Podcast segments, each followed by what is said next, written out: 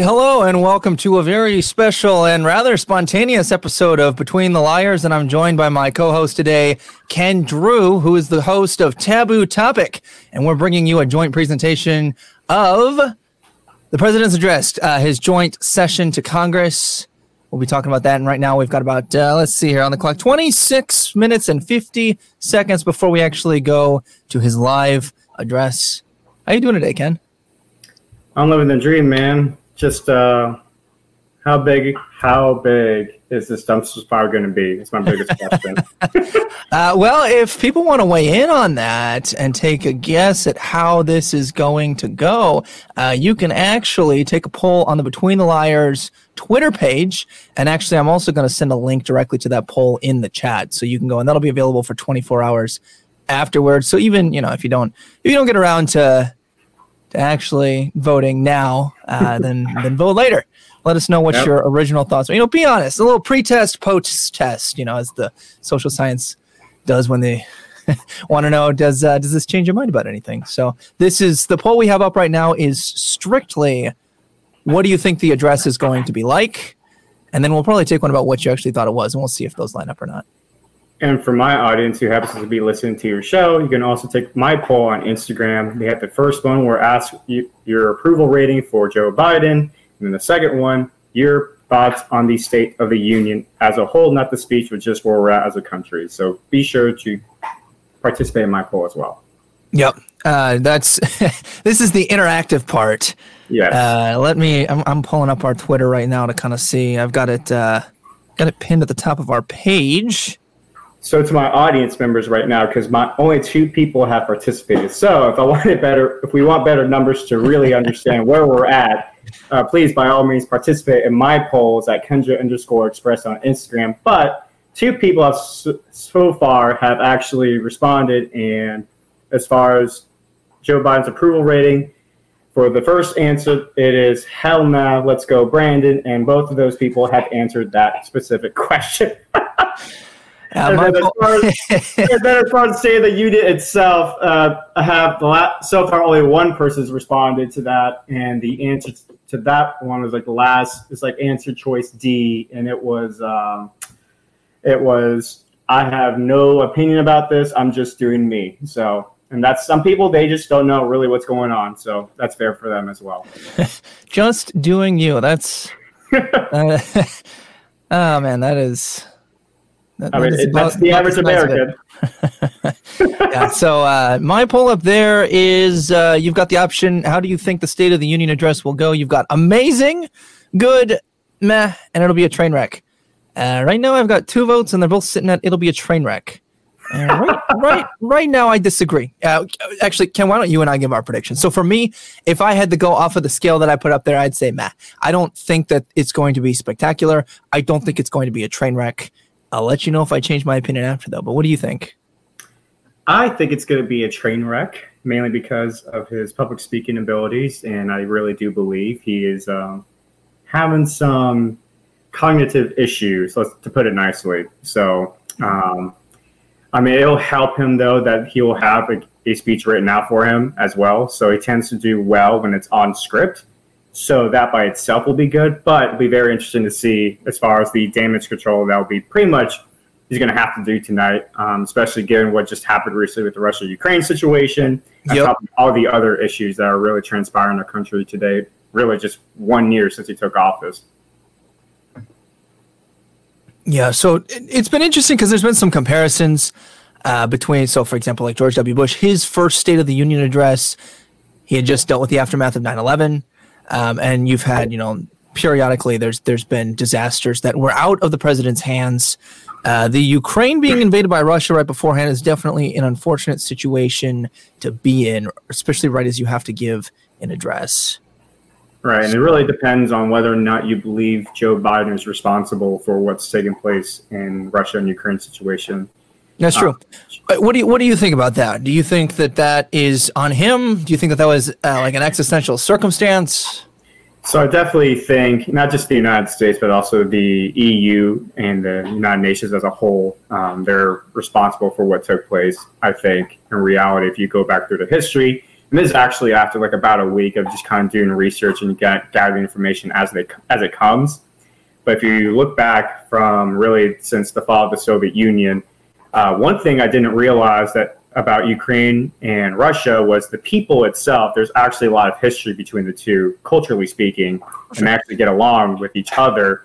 It's just the governments don't get along. So fast forward to around the 2000s, I want to say, um, they actually had a more pro-Russian government, and the United States didn't like that, and the other European countries didn't like that. So around that's when the whole revolution took place around 2014, and they put that Zelensky guy in there, a more pro-Western democracy uh, guy in there, and Russia obviously didn't like that. So I think, uh, I think in the grand scheme of things, I think. Uh, Joe, not necessarily Joe Biden took part in it, but um, there are, though, then again, there is rumors that he has some dark money in that country, which that's just speculation. Obviously, there's no confirmation. I can't confirm that's true or not, but um, some people look at that and say that's just a, you know, that's just a distraction, and that's why it's all on Joe Biden, what's taking place right now. So, mm.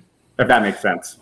So, to me, I, I think it's the whole Afghanistan situation that was a disaster, I think, was unfortunately a demonstration that the United States doesn't really have their stuff together. And since we were the ones who had backed the Ukraine, or at least said that we would, because if you recall, the Ukraine used to have nuclear weapons and then they got rid of them. And the West, including the United States, had promised that if an enemy invaded or threatened them, then we would have their back.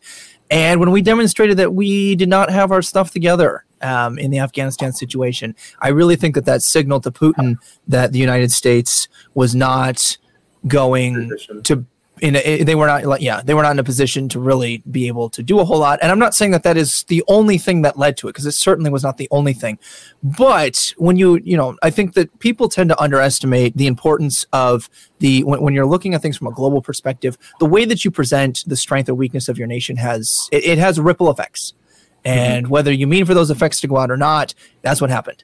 Um, and I think that uh, I will say, though, that I think that to the European Union's credit, I think Putin did underestimate their desire and ability to pull off an intervention because, you know, we, we've seen them mobilize mm-hmm. uh, to kind of come and help.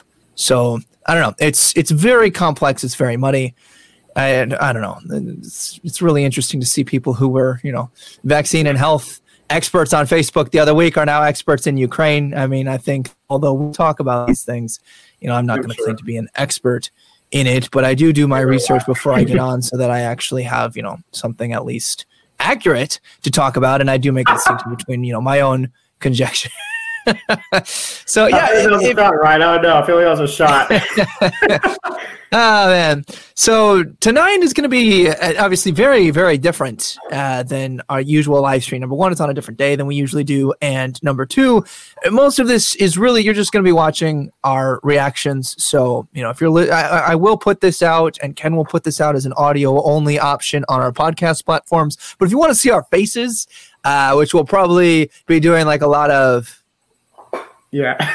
yeah. So if you didn't get that, it's because it's a you know it's a it's a nonverbal thing. So make sure you get the full effect by watching us on our Facebook, our YouTube, or our Twitch channel.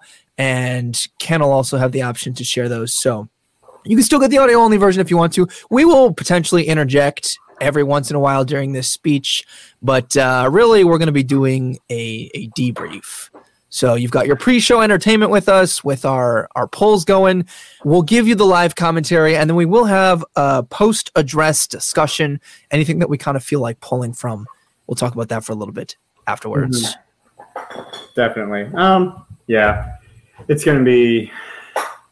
I'm really curious to see how this tonight's to go with all the things that's happened.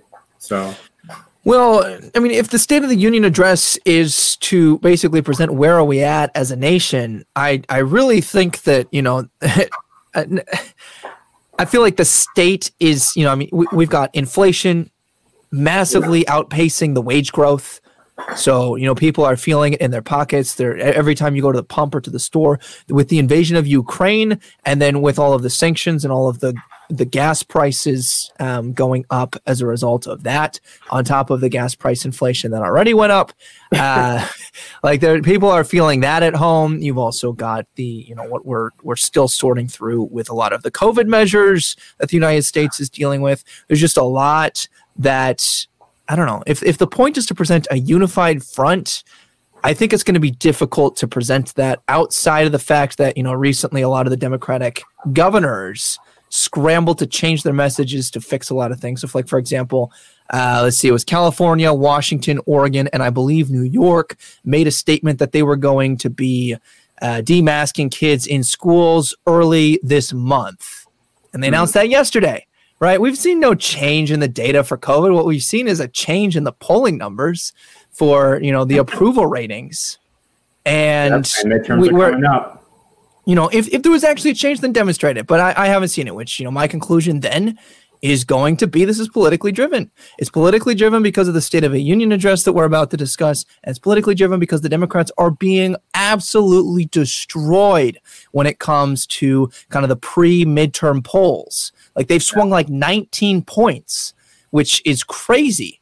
Um, just on a national level. And I think you've got something like 13 Democratic governors who are defending their seats this year. And people take their outrage to the polls that nothing drives someone to the polls faster than when they're upset. I mean, we saw massive turnout with Donald Trump. We saw massive turnout in the Virginia gubernatorial race. We continue to see the outrage driving people. So I think that part of this is definitely going to be damage control. Like, hey, we're dealing with COVID. Hey, we're dealing with Ukraine. Hey, we're dealing with I don't know, gas, whatever else he happens to bring up. Those are kind of your big ticket issues. And I'm interested to see how he presents good news given everything that's going on and the direct tie to the party. You know, I mean, that, that's what's interesting. Yeah, I remember what you were just saying right there, that last part. I remember an episode from SpongeBob, if anyone knows SpongeBob, like SpongeBob, but there's an episode where they freak out about a butterfly in particular to the point where the, the butterfly actually destroy the city. Well, actually, the butterfly did destroy the city. The citizens destroyed the city because they were freaking out and everything like that. But in the meantime, old man Jenkins is in the background with the headphones and just go, just like snapping his fingers and everything like that. and old man Jenkins is basically the same age as Joe Biden. And so when you were that last part, you said that's exactly what I think Joe Biden's yeah. going to probably try to accomplish tonight and say like, there's nothing, there's nothing going on here. There's nothing to worry about, guys. Come yep. on, man. Uh, well, and and this is what's do, do to our listeners. Do not make make no mistake. Uh, the CDC has been updating uh, their maps, like for example, who is high risk for COVID, and it went from like ninety three percent to ninety seven percent of the United States is high risk, down to like, if I'm remembering correctly, thirteen percent, and they they have no data demonstrating that this is not the case, right? So when you see people aligning with parties and you see them pulling this out right before Joe Biden has to come out and make a State of the Union address, and people are tuning into that. Politically motivated. That that is my verdict on that, and that will probably continue to be my verdict for the rest of the night. Is that this is politically motivated because their poll ratings are abysmal. And now, like I mentioned before, after the CDC changed that to reflect that with no demonstration of a change in data, no demonstration of change in anything, then we have the Democratic Party has a has a caucus amongst themselves where the governors got together and they basically made that joint decision to demask the kids here and I think it's about a week, week and a half. And that's so that now Joe Biden can come out and he can jump in front of the parade that is the downcline of COVID and say, look at what we've done. Right. Because, and I will say this right now before he gets on there, uh, it was it's they haven't done anything to change this. There was no measures that they put into place that they can tie, no metrics that demonstrate that that's the case. What we're seeing is we, we sorry, go ahead. I was going to say, if anything, we've seen them try to shove it down our throats even more throughout the last year. It's only until it's only been until recently because it's a midterm, it's an election year that oh. they decided to change their mind. Before then, they did not give a rat's ass about what we had to say as far as this is not this is not something we want. We don't want right. this. As a matter of fact, right now, as we speaking, there is a trucker convoy in America right now that's heading to DC to protest the administration, their mandates with with concern the vaccine and everything like that. So I mean, it's definitely going to be damage control, I think, tonight more than anything. Um, trying to persuade the audience and the public, really, of American population that it's not as all as bad as it seems right now, guys. So um, I, I, would. I, say, oh, go ahead. Sorry. I was going to say, like, I would. This is a question that's not on either one of our polls, but I'm going to go ahead and ask the question anyway. But how many of y'all would actually would agree with the sentiment of Joe Biden has uh, united the country against him? That's just my perspective. I against him. That, that's the key word. I, like maybe the country is more unified. It's just not what he wanted to be. I think, yeah. Well, I think I mean, make make no mistake. You know, there, there was a time and a place for these measures. I don't knock those measures, right? Like so, the safety, distance, the masking, and all of that. But like as we've continued to see actual data be reported, we're not actually seeing that the Democratic uh, governors or like take whatever Democratic leaders you want to who are passing this legislation in Democratic strongholds, they're not actually reflecting the data. So, for example, like the CDC just recently came out within the last eh, within the last month. I don't remember the exact time frame, and they said that if we're going to try to prevent the spread of the latest, so Omicron, right? Then right. Any of the face masks that they're using other than a KN95 is not actually reducing the spread. And yet we still continue to see that what they're requiring is just a mask and they claim that that's to stop the spread but the data actually demonstrate that that's not the case so like we're, we're really seeing inconsistencies here and that's what needs to be highlighted before this address comes out because what's going to happen is covid is is probably going to be announced as relatively dead i think in this address and i think it's going to be attributed to the democratic uh, proposals and measures in those areas and I don't think, in my opinion, the data actually support that. But you know, hey, for tuning in, uh, this also, is the partisan show. It's just me and Ken. Unfortunately, there's no opposition that can make it tonight. we had someone else originally supposed to come on, but uh, I guess he didn't check his calendar. So, but I will say though too something to note that I think it's interesting how Dr. Fauci has suddenly gone quiet the last couple That's of weeks. That's true. Like I haven't that, heard anyone. I haven't heard from him ever since really these yeah. measures have been starting to roll back now. And I think, like you said, it really has to do with the, they're seeing the poll numbers now and it's an election year. And I really would not be surprised if we saw a red tsunami come November. So not even a red wave; it's going to be a red tsunami. I think like people are just fed up with. I think the Democrats have definitely overestimated the popularity of their ideas, and that's going to come back to bite them, especially when it comes to stuff like even critical race theory, for example, in schools. Which that was one of the reasons why uh, Virginia went red was because many parents yep. were concerned about the direction the public school system was going and trying to teach kids that you know to see the world through the races of uh, lens of race excuse me. So i think that'll be also another part of the damage control that joe biden will have to play into as far as the racial divisiveness that has taken place within the last year especially towards anybody who just disagrees uh, with his beliefs and his policies. So it's uh there's been at times where his administration my from my perspective where they've come across as very obtuse to the American mm-hmm. people's uh, concerns, for sure.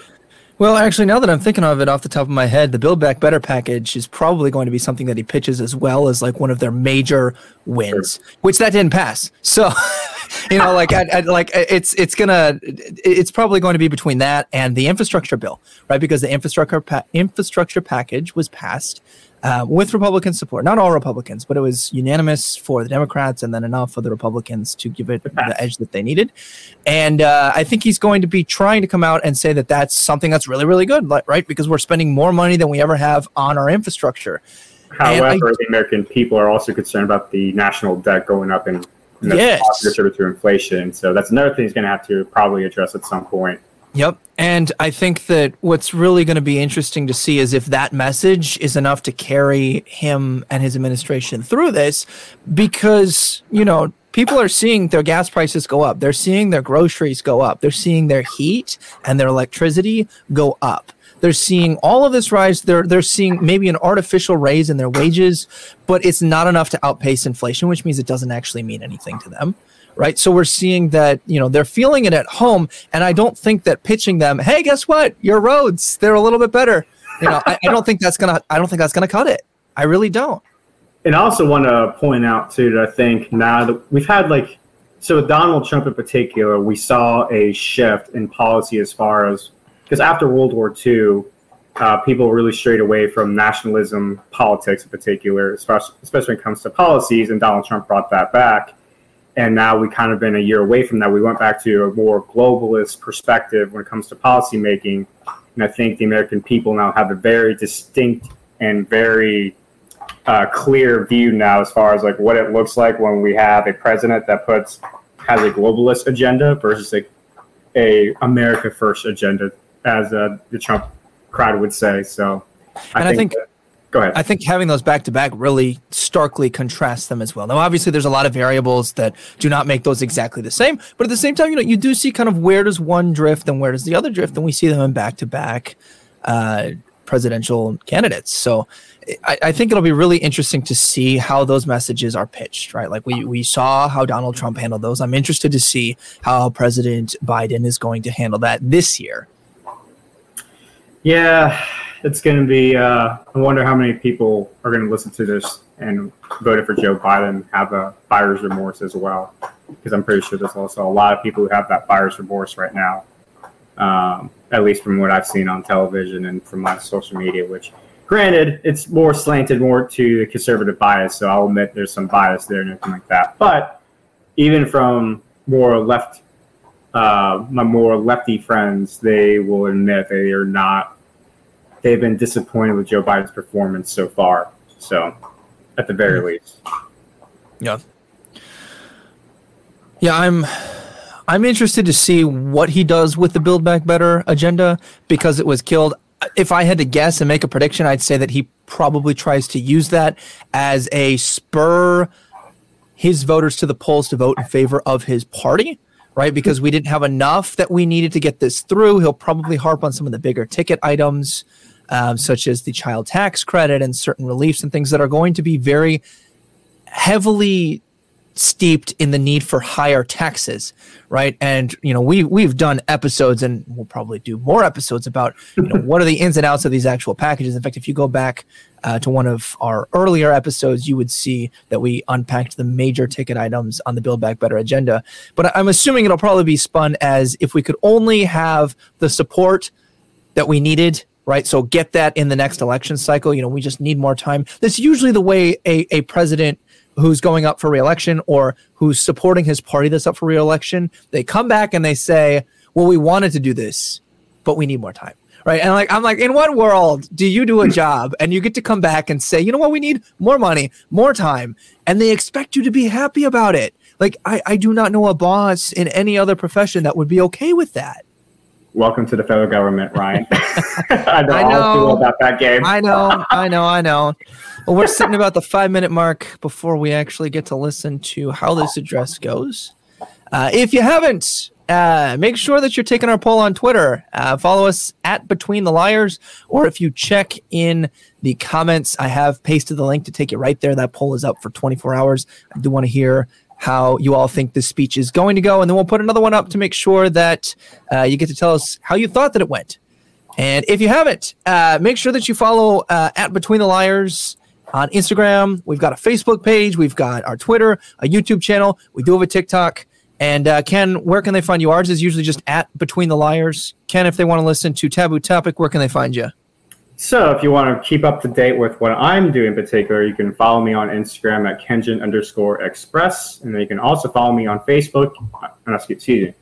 Uh, TikTok, actually. Ryan got me into TikTok finally. So I sold my soul to the devil. But if you want to follow me on TikTok, it's also Kenja, Kenja underscore express. It's including Gettr and uh, soon uh, Truth Social, the one that Donald Trump's going to be on. So I'm going to be following him. So that's right. Uh, oh, man. I, am not gonna, about I'm not Twitter guy, so you can't find me there. But as far as Facebook, that one is just taboo topic. Just look for the logo that says honesty equals understanding. So um, I also write articles too. So don't be afraid to read my articles. That's in correlation with my podcast on Wednesdays. Uh, that's kenjin296.substack.com. All of that said, ladies and gentlemen, please please be sure to take my poll as well on Instagram. What you think how Joe Biden has done so far, and also where are we at as a country? Are we more unified?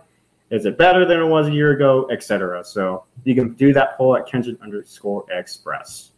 I'll be interested to see how that last poll turns out because Joe Biden did run on the platform of unity. And yep. my thoughts were this can go one of two ways.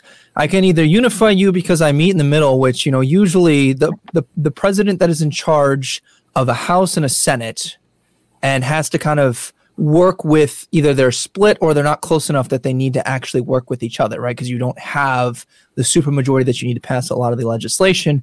Usually, if you want to actually get something done, what you have to do is work with the other party. And that's what we should be seeing, but we're not. So I guess in Joe Biden's position, if he were running on what I had hoped he would for the unity portion, he would have been trying to broker a deal, right? Find more moderate policies that he can get more people on board with and actually do something. But what we've seen is that that's not the case, right? The the infrastructure package was relatively uncontroversial, which is why it passed, although by a slim margin. But when we looked at like the Build Back Better agenda, it didn't pass. Why? Because it was going against pretty much everything that the Republicans had promised their constituents. And honestly, even when you take the polls of the voters, it was wildly unpopular. So you know, but they still tried to push that through tilting towards the far left side of their base, right? Like the AOC, uh, Rashida Tlaib, Ilhan Omar, like their agenda. Yes, the squad, their agenda, rather than even going with what the majority of their party wanted. Yeah. And so unifying there should have been brokering brokering a deal.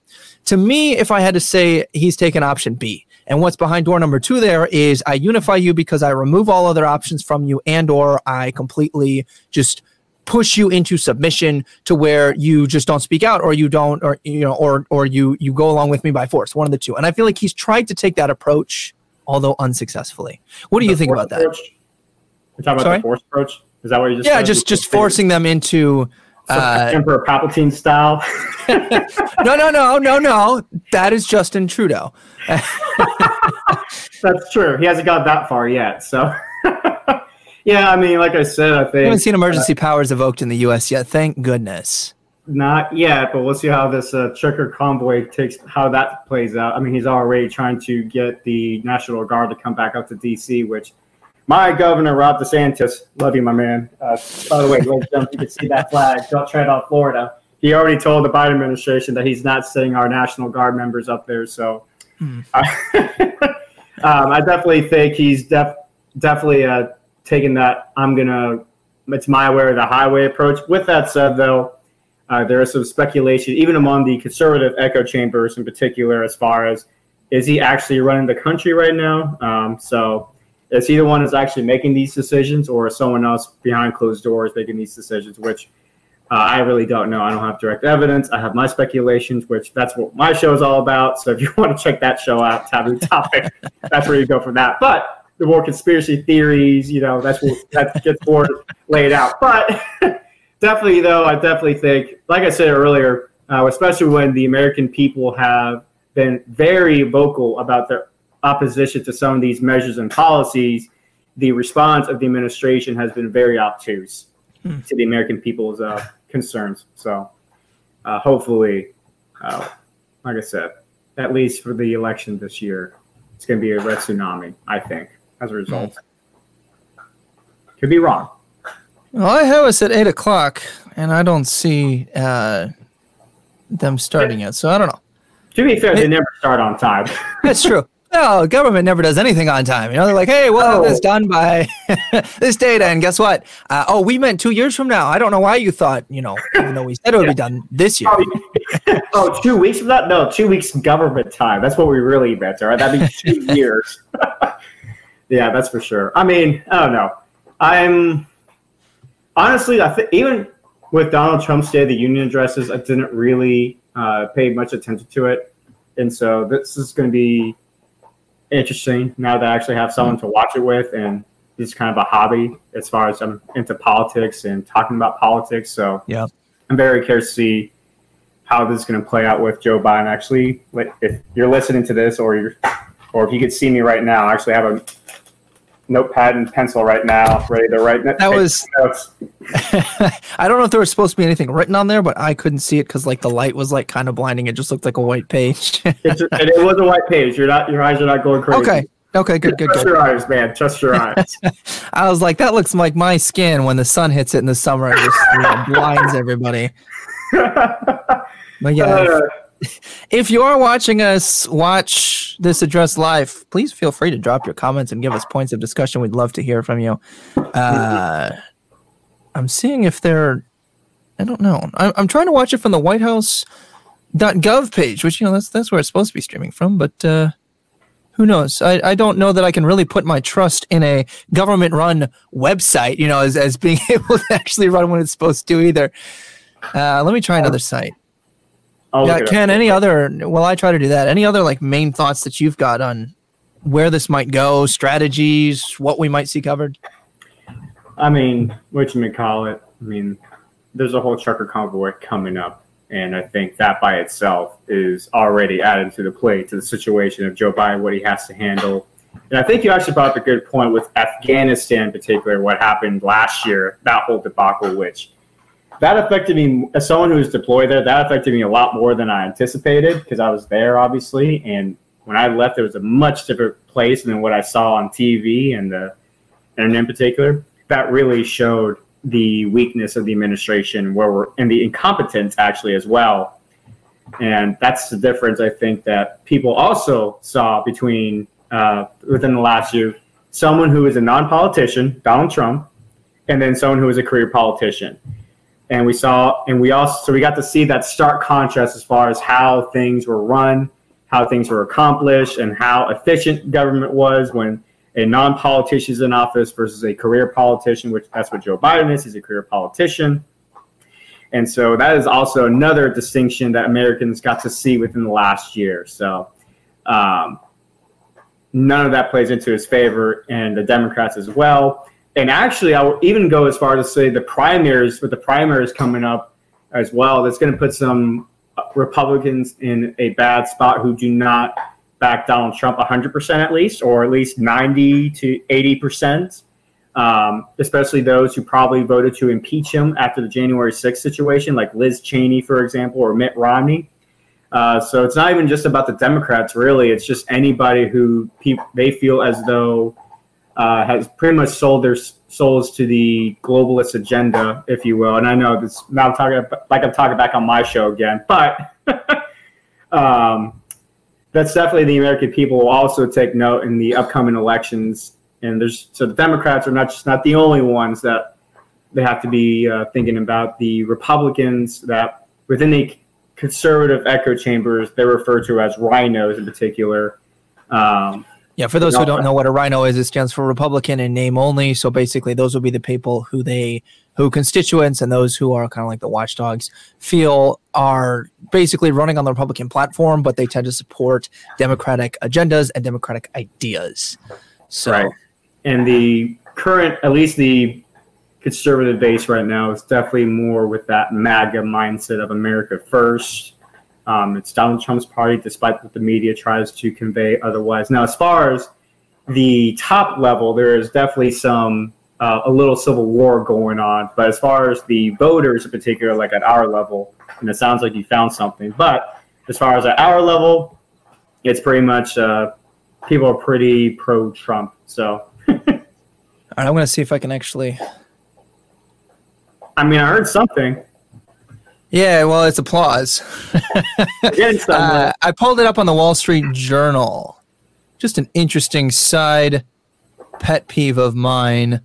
Uh, that would be the fact that you know your establishment media, who tends to be a little bit more, uh, just a little bit better with their journalism, if you want to use that word, they charge for it, right? So like, and then they wonder why people both do not trust the media and they also, you know, don't don't because like I'm not gonna I don't have the money to pay you know fifty seven dollars for, no. you know, a a, a, a, a subscription. Yeah, no okay. we got this pulled up. There we go. Looks like they're about to start. There we go. Glitchy. yeah, that's not me. I'm calling to order. President of the United States.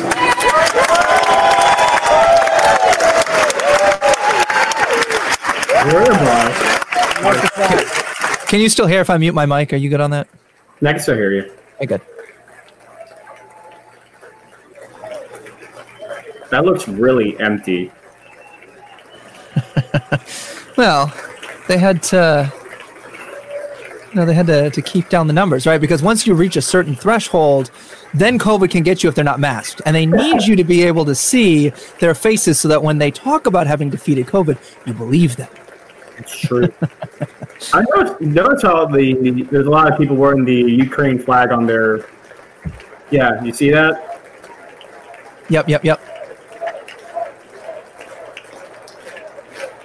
Now, those will probably be the senators who will vote to send us to actual war. You know, just keep an eye on them. We'll see. Ah, we'll see how that goes. well, the U.S. has not been doing a whole lot with our sanctions. We've actually been beat to the punch by Europe. So good on Europe. And it's going to be interesting to see how much credit Joe Biden tries to take because he's actually been reactionary rather than actually leading the sanctions. So he's been adjusting whatever we've been like the the whole uh, banking shutdown and stuff. That was all Europe. That was not us. And yeah. uh, the sanctions that we put out have been going out gradually. So not only that, but um, is that choppy on my one screen? It's clear. Is it is it actually pretty smooth or is it choppy? It's choppy on my screen. Okay. Hmm.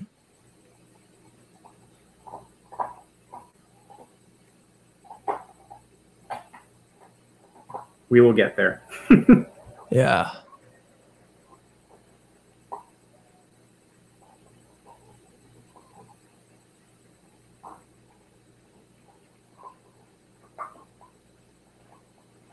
Am I choppy on your screen? No, you're good. It's just okay. the State of the Union. I will say quickly before we start that the American people don't seem to have an appetite to go to war either. Members of Congress, I have the high privilege and distinct honor of presenting to you the President of the United States. Well, the audio is great. I can understand the audio just fine. Okay, as long as the audio is going, then I don't really care. Um, that'll be fine.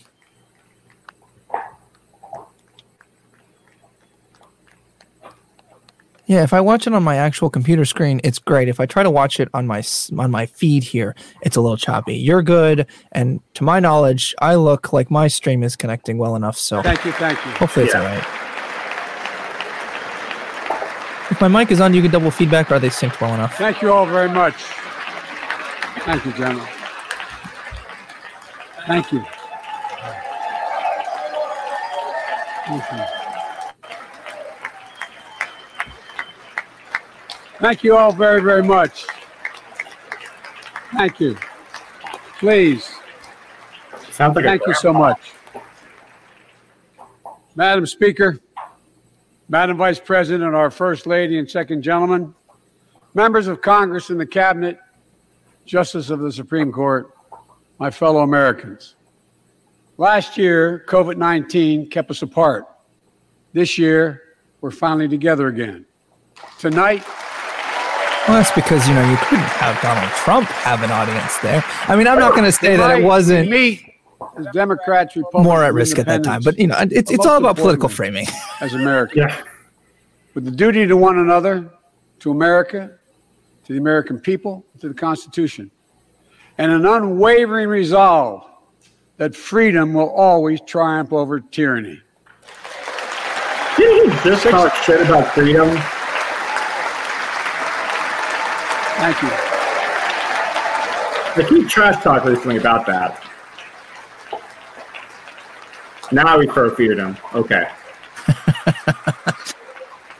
Six days ago, Russia's Vladimir Putin sought to shake the very foundations of the free world, thinking he could make it bend to his menacing ways. But he badly miscalculated. He thought he could roll into Ukraine and the world would roll over. Instead, he met with a wall of strength he never anticipated or imagined. He met the Ukrainian people.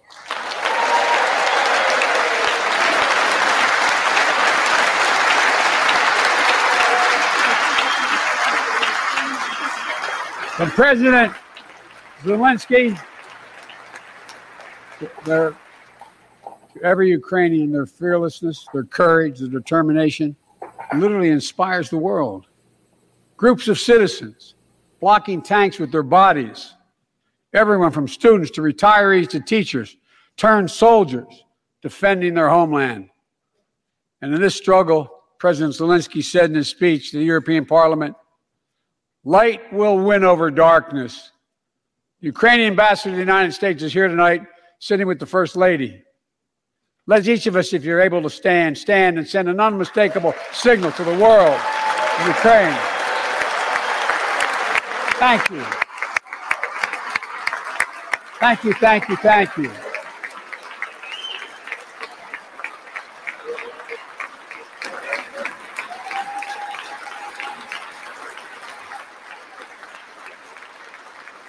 She's bright, she's strong, she's resolved.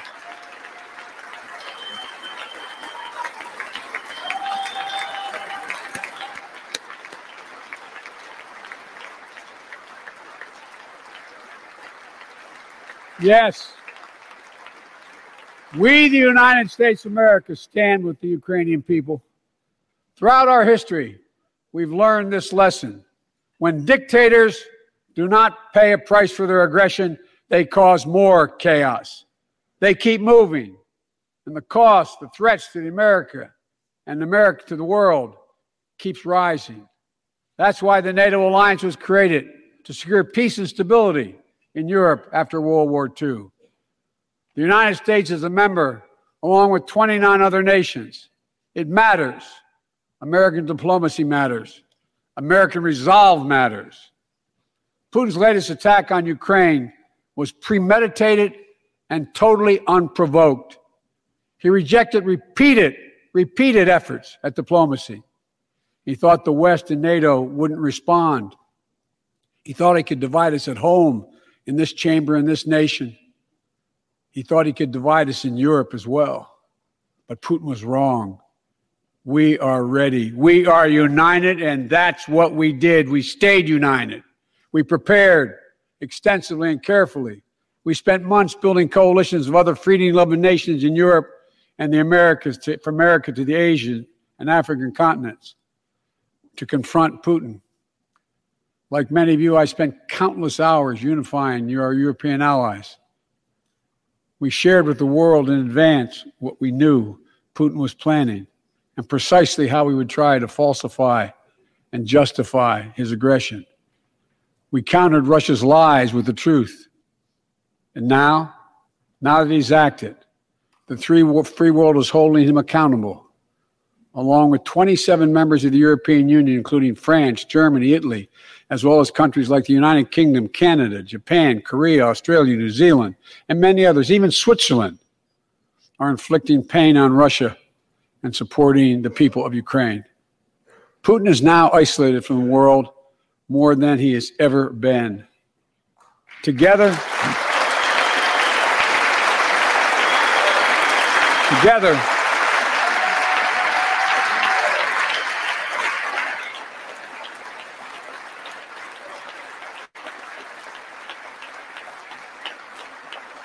Together, along with our allies, we are right now enforcing powerful economic sanctions.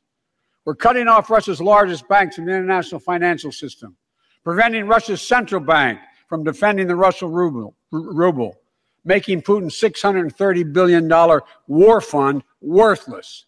We're choking Russia's access. We're choking Russia's access to technology that will sap its economic strength and weaken its military for years to come. Tonight, I say to the Russian oligarchs and the corrupt leaders who built billions of dollars off this violent regime, no more. The United States, I mean it.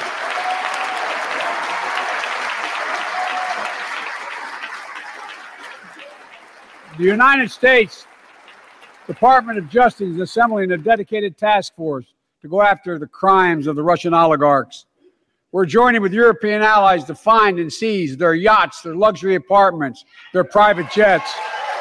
We're coming for your ill begotten gains. And tonight, I'm announcing that we will join our allies in closing off American airspace to all Russian flights, further isolating Russia and adding additional squeeze on their economy.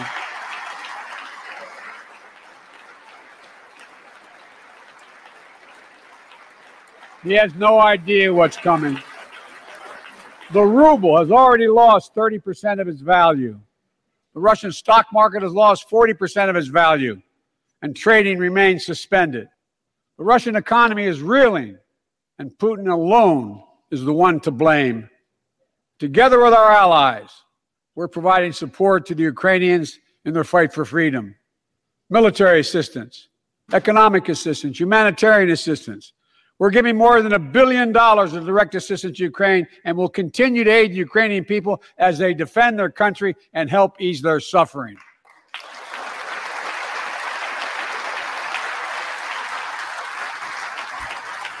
He's full of shit. But let me be clear our forces are not engaged and will not engage in the conflict with Russian forces in Ukraine. Our forces are not going to Europe to fight Ukraine, but to defend our NATO allies in the event that Putin decides to keep moving west. For that purpose, we have mobilized American ground forces, air squadrons, ship deployments. Yeah, it's important to note here that he didn't Poland, send anything Romania, to Ukraine, but he sent them Latvia, to neighboring Lithuania, and NATO Estonia. allies. So like we're in countries crystal clear, adjacent to them, but not in Ukraine. The Ukraine. United States and our allies will defend every inch of territory, Also, also NATO territory, with the full Ukraine. force of our collective power. Every single inch.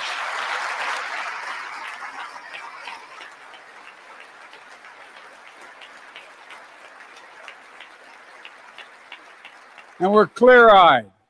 Ukrainians are fighting back with pure courage. But the next few days, weeks, and months will be hard on them. Putin has unleashed violence and chaos. But while he may make gains on the battlefield, he'll pay a continuing high price over the long run. And a pound of Ukrainian people, the proud, proud people, pound for pound, ready to fight with every inch of You energy said they have. pound of Ukrainian people? They've known 30 years of I think independence, he did. have repeatedly shown that they will not tolerate anyone who tries to take their country backwards. To all Americans, Take their country to be honest with backwards? you, as I always promised I would be. Oh, this is not. I'm, I'm, I'm gradually inching up towards the dumpster fire port of my has cost of my previous poll. We're not even I'm taking robust action to make sure the pain of our sanctions is targeted. Unlike President economy, Biden, I'm willing to admit when I've made a mistake every tool and at our adjust. disposal to protect American businesses and consumers.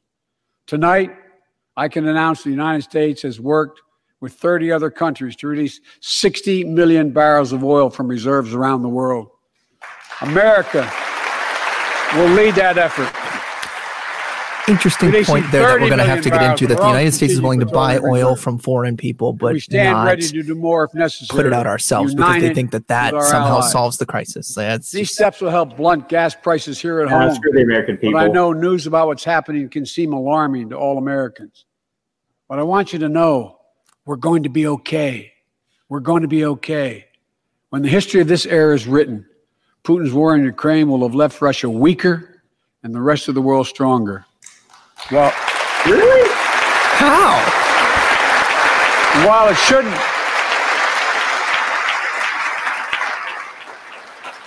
Oh my god, this is a comedy show. while show. it shouldn't have taken, well, it shouldn't We have have to change our tag so on YouTube to comedy people instead of around the world politics now. see what's at stake. Oh my Now god. everyone sees it clearly. Pop Fuller music from SpongeBob. Let see the begin. unity among leaders of nations, a more unified Europe, a more unified West. We see unity among the people who are gathering in cities and large crowds around the world, even in Russia, to demonstrate their support for the people of Ukraine. In the battle between democracy and autocracies, democracies are rising to the moment, and the world is clearly choosing the side Sure, of peace and security. Joe. This is the real test. And it's going to take time. So let us continue to draw inspiration from the iron will of the Ukrainian people. To our fellow Ukrainian Americans who forged the deep bond that connects our two nations, we stand with you. We stand with you. Putin may circle Kiev with tanks, but he'll never gain the hearts and souls of the Iranian people. He'll never, he'll never extinguish their love of Did he say freedom, Iranian people? and he will never, never weaken the resolve of the free world. I missed it, to be honest. I think you meant Ukrainian because Iranian is completely different. Yeah. It's a little bit racist. We meet tonight in an America that has lived through two of the hardest years this nation has ever faced. The pandemic has been punishing, and so many families are living paycheck to paycheck, struggling to keep up with the rising cost of food, gas, housing, and so much more. Why, Joe? I understand, like many of you did. My dad had to leave Bullshit. his home in Scranton, Pennsylvania to find work. So, like many of you, I grew up in a family when the price of food went up, it was felt throughout the family. It had an impact. That's when one of the first things I did See, as I thought he came out like this fight and came out a American Rescue politician. Plan because people were hurting. We needed to act, and we did. Few pieces of legislation have done more at a critical moment in our history to lift us out of a crisis. It fueled our efforts to vaccinate the nation and combat COVID 19, delivered immediate economic relief to tens of millions of Americans. It helped put food on the table. Remember those long lines of cars waiting for hours just to get a box of food put in their trunk? It cut the cost of health care insurance. And as my dad used to say, it gave the people just a little bit of breathing room. Unlike the $2 trillion tax cut. Hey, that passed in the 12 previous cents that we saved for our barbecues on the 4th of July, that was the breathing American room I Rescue Plan. needed. Oh, no, The American Rescue Plan helped working people and left no one behind. Folks, otherwise. and it worked. It worked. It, it,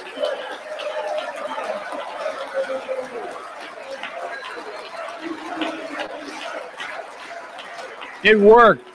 We created jobs, lots of jobs. In fact, our economy created over 6.5 million new jobs just last year. More jobs in one year than ever before in the history of the United States of America. The economy grew at a rate of 5.7 last year, the strongest growth rate in 40 years. And the first step in bringing fundamental change to our economy that hasn't worked for working people in this nation for too long. For the past 40 years, we were told the tax break for those at the top and benefits would trickle down and everyone would, uh, would benefit.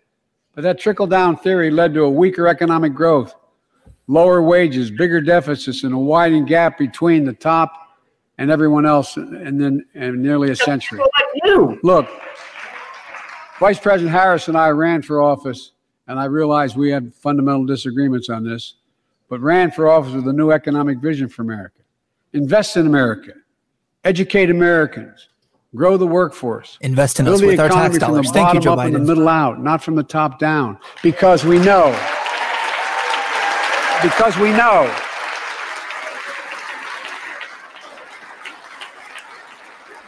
Is it just Democrats? Because we know when the middle class grows. I think a lot of Republicans grows, the refused to come go way up because they were requiring that they have well. A COVID test, and America those used who to were have the best roads, bridges, and didn't on think that they needed to test, and so they And kind of protested. I think. Our infrastructure is ranked 13th And in the also, world. uh, Nancy Pelosi did say she was going to be able limit to the amount of people who could actually come, in and she still 21st did it in favor if we don't fix Democrats. it. That's why it was so important to pass the bipartisan infrastructure law. And I thank my Republican friends to join to invest, rebuild America. The single biggest investment in history. It was a bipartisan effort, and I want to thank the members of both parties who worked to make it happen. We're done talking about infrastructure weeks. We're now talking about an infrastructure decade.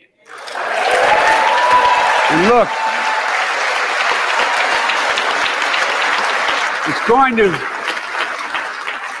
it's going to transform America put us on a path to win the economic competition of the 21st century that we face with the rest of the world, particularly China. I told Xi Jinping it's never been a good bet to bet against the American people. We'll create good jobs for millions of Americans, modernizing roads, airports, ports, waterways all across America. And we'll do it to withstand the devastating effects of climate change and promote environmental justice. We'll build a national network of 500,000 electric vehicle charging stations. Begin to replace the poisonous lead pipes so every child, every American has clean water to drink at home and at school. I don't know gonna Flint, Michigan can say that right now. provide affordable, high speed internet for every American, rural, suburban, urban, and tribal I think you were muted. I didn't catch what you Four said, Ken. thousand projects have already been announced. Oh, Many of you have announced them in your districts. And tonight, I'm announcing that this year, we will start fixing over 65,000 miles of highway and 1,500 bridges in Hey, I can't there. afford the gas to travel those highways, but by God, they'll be fixed. Folks,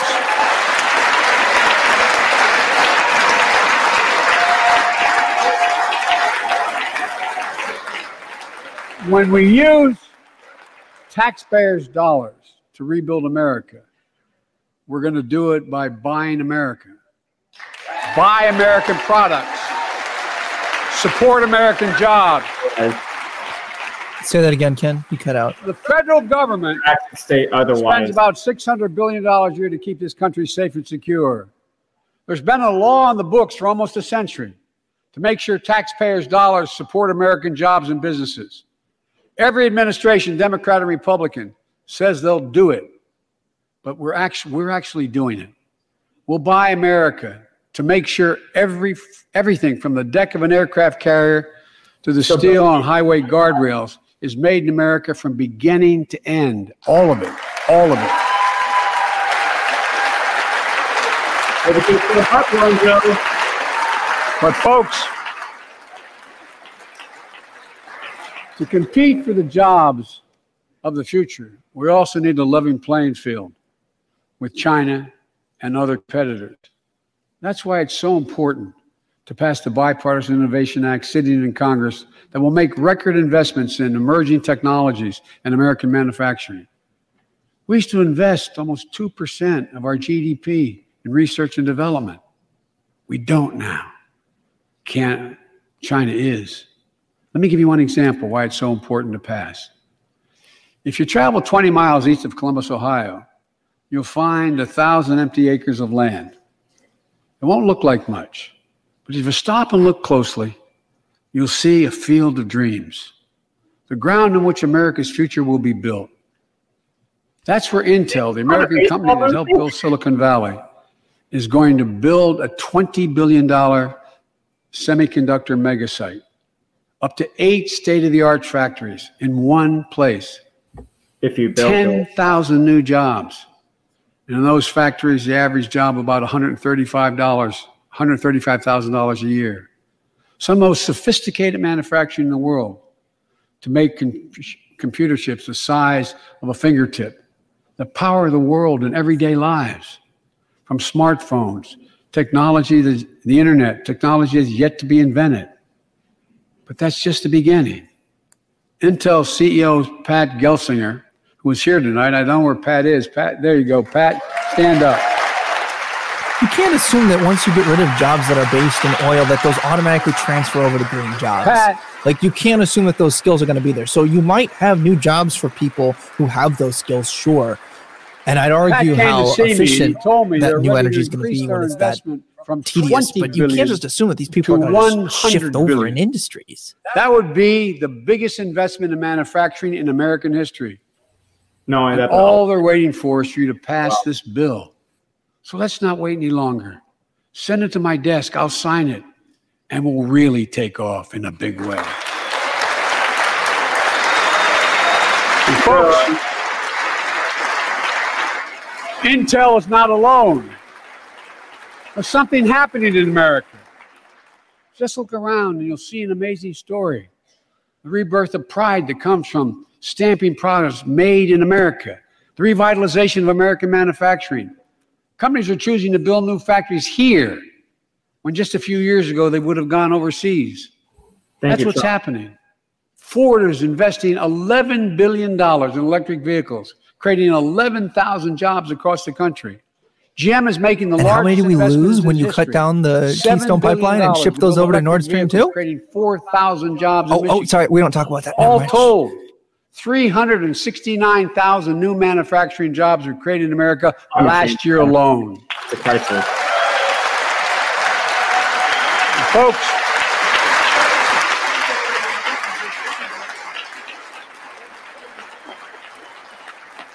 powered by people I've met like JoJo Burgess from generations of union steelworkers in Pittsburgh, who's here tonight. Where are you, JoJo? There you go. Thanks, buddy. As Ohio, as Ohio Senator Sherrod Brown says,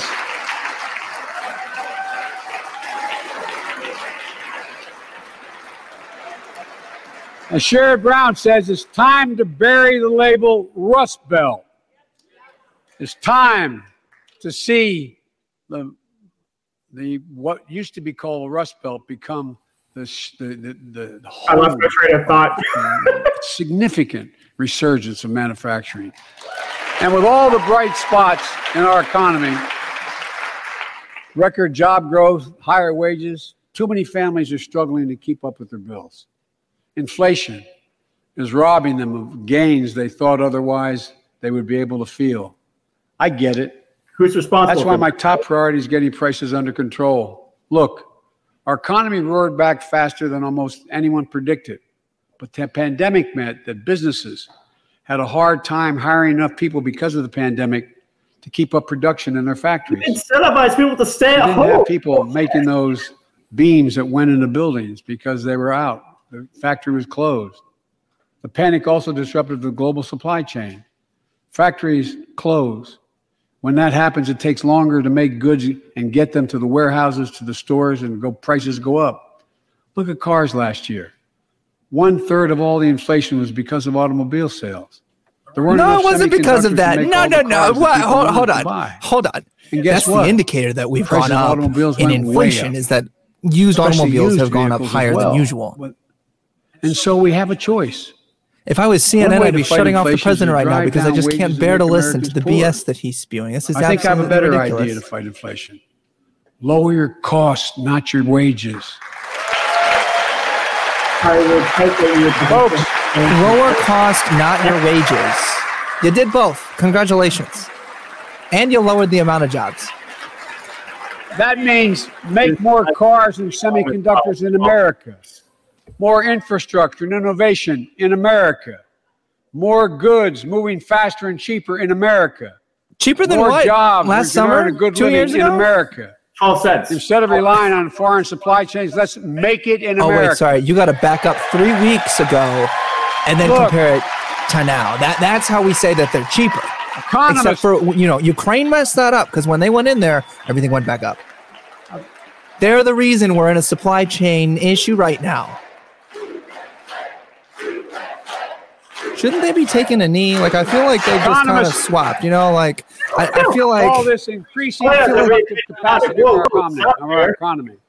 I call it We have to building cheer the U.S. sending America. out jobs and reducing unemployment. We can't My we can't cheer when we actually had lower inflation. will lower your cost and lower the deficit. 17 Nobel laureates in economics said my plan will ease long-term inflationary pressures. Top business leaders, Ooh, and I believe most Americans support the plan. Well, you said that your Here's inflation wasn't here to stay. I don't know why they would have said that. Cut the cost you said it of wasn't going to be a prescription thing. drugs. We pay Okay, more watch that paper because when Nancy Pelosi tears it up at the end, you're going to want to remember what it the looks like beforehand. in Yeah. America than any other country in the world. Just look at insulin. One in 10 Americans has diabetes. In Virginia, I met a 13 year old Oh, boy. oh, okay. So you signed into law, or you you he tore up the executive order that Trump passed that lowered diabetes. They type 1 shoved it in. To the infrastructure package so then they could say that Republicans have increased the price of single insulin. This was their fault. He has the audacity to have a child who has $10 a vial diabetes in there so that he can then tell us that we're that, that Republican it's- policy is oh man, this is mm. Charge families like Joshua right. dad to I like pay the 30 passion. times Let's that I spoke with Joshua's mom. Imagine what it's like to look at your child who needs insulin to stay healthy and have Imagine no what- idea how in God's name you're going to be able to pay for I voted for Joe Biden. What it does to your family. But what it does to your Joe dignity, Biden is explicitly the reason look your child in insulin the eye. today is as expensive as Be it parent you Because Trump be. set a limit You know what I on what it could be at like that. $17, That's what I think $13, and he tore up that, You that executive order. So make no mistake, Josh if you are tonight, but yesterday struggling with insulin costs, Happy it is birthday, because buddy, of him way. and the, the Democratic Party trying to use it as a political Joshua. And how dare they have him in the room trying to use him people with for that. That's mm, that's infuriating. Let's cap the cost of insulin at $35 a month. So everyone can afford it. This sounds like a And profit. drug companies will do very, very well. Their profit margin. While we're at it, I know we have great disagreements on this floor with this. Let's let Medicare negotiate the price of prescription drugs. Yes, let the people who stand to profit from higher prices negotiate They the price of drugs. That's a great plan. Set the price for VA drugs. Are. Look, the I'm glad he brought up the VA because that's the government-run system and it's Affordable Care Act abysmal. Plans to save Hey, that's what I'm part of. $2,400 a year. Yeah, and how's your treatment? Let's close the coverage gap and make these savings permanent. And second, I just thought of let's cut energy costs for families. An average of $500 a year by combating climate change. Let's provide an investment tax credits to weatherize your home and your business, to be energy efficient and get a tax credit for it. Double America's clean energy production in solar, wind, and so much more. Lower the price of electric vehicles, saving another $80 a month that you're not going to have to pay at the pump. Folks, Your electricity bill going to go up. Third, Uh, shh, wait, no, shh, you can't point that out, Ken. third thing we can do to change. You also can't point out the fact that you need coal and other unclean energy sources to power the charging for those things. Cut the cost of childcare. Big cost of fuel? Is that what you're saying? Folks, if you live in a major city in America, you pay up to $14,000 a year for childcare per child. I was a single dad for five years, raising two kids. I had a lot of help, though. I had a mom, a dad, a brother, and a sister that really helped. But middle class and working folks shouldn't have to pay more than 7% of their income to care for the young children. My plan my plan would cut the cost of child care in half for most families. That's actually important because we actually pay for that through taxes, help and it actually puts these families in a worse position. We'll need to touch on the that. pandemic because they couldn't afford child care to be able to get back to work, generating economic growth. But my plan doesn't stop there. It also includes home and long-term care, more affordable housing, pre-K for three and four-year-olds. All these will lower costs for families. Worse when you do. Under my plan, nobody, let me say this again, nobody earning less than $400,000 a year will pay an additional penny in new taxes. Not a single Really? I said that before, and that's already been false.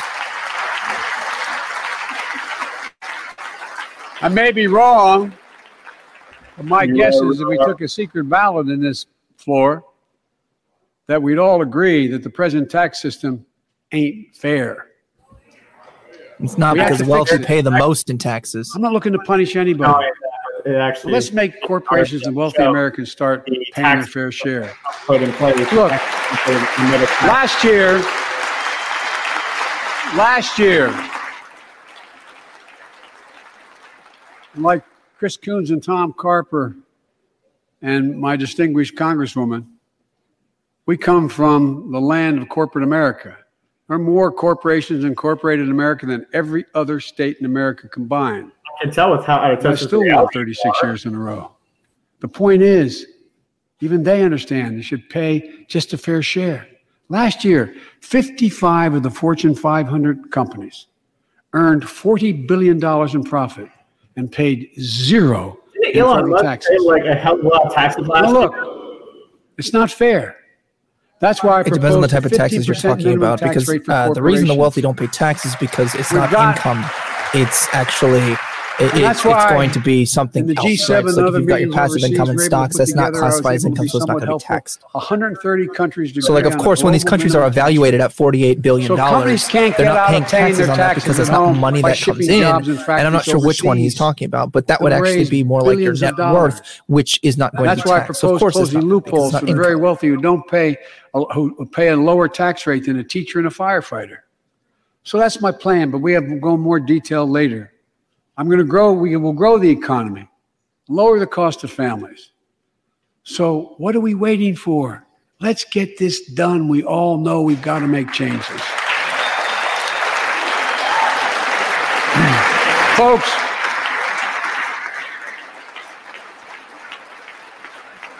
and while you're at it, confirm my nominees for the Federal Reserve, which plays a critical role The person in fighting inflation. It's on the skin color of their skin. My skin. plan will not only lower costs. No, the give nominees for the fair reserve is the person who wants to Will lower the nationalize the, banks and make it so that The they don't previous have administration not uh, only private ballooned the deficit with those tax cuts for the very wealthy and oh, corporations. did I know that?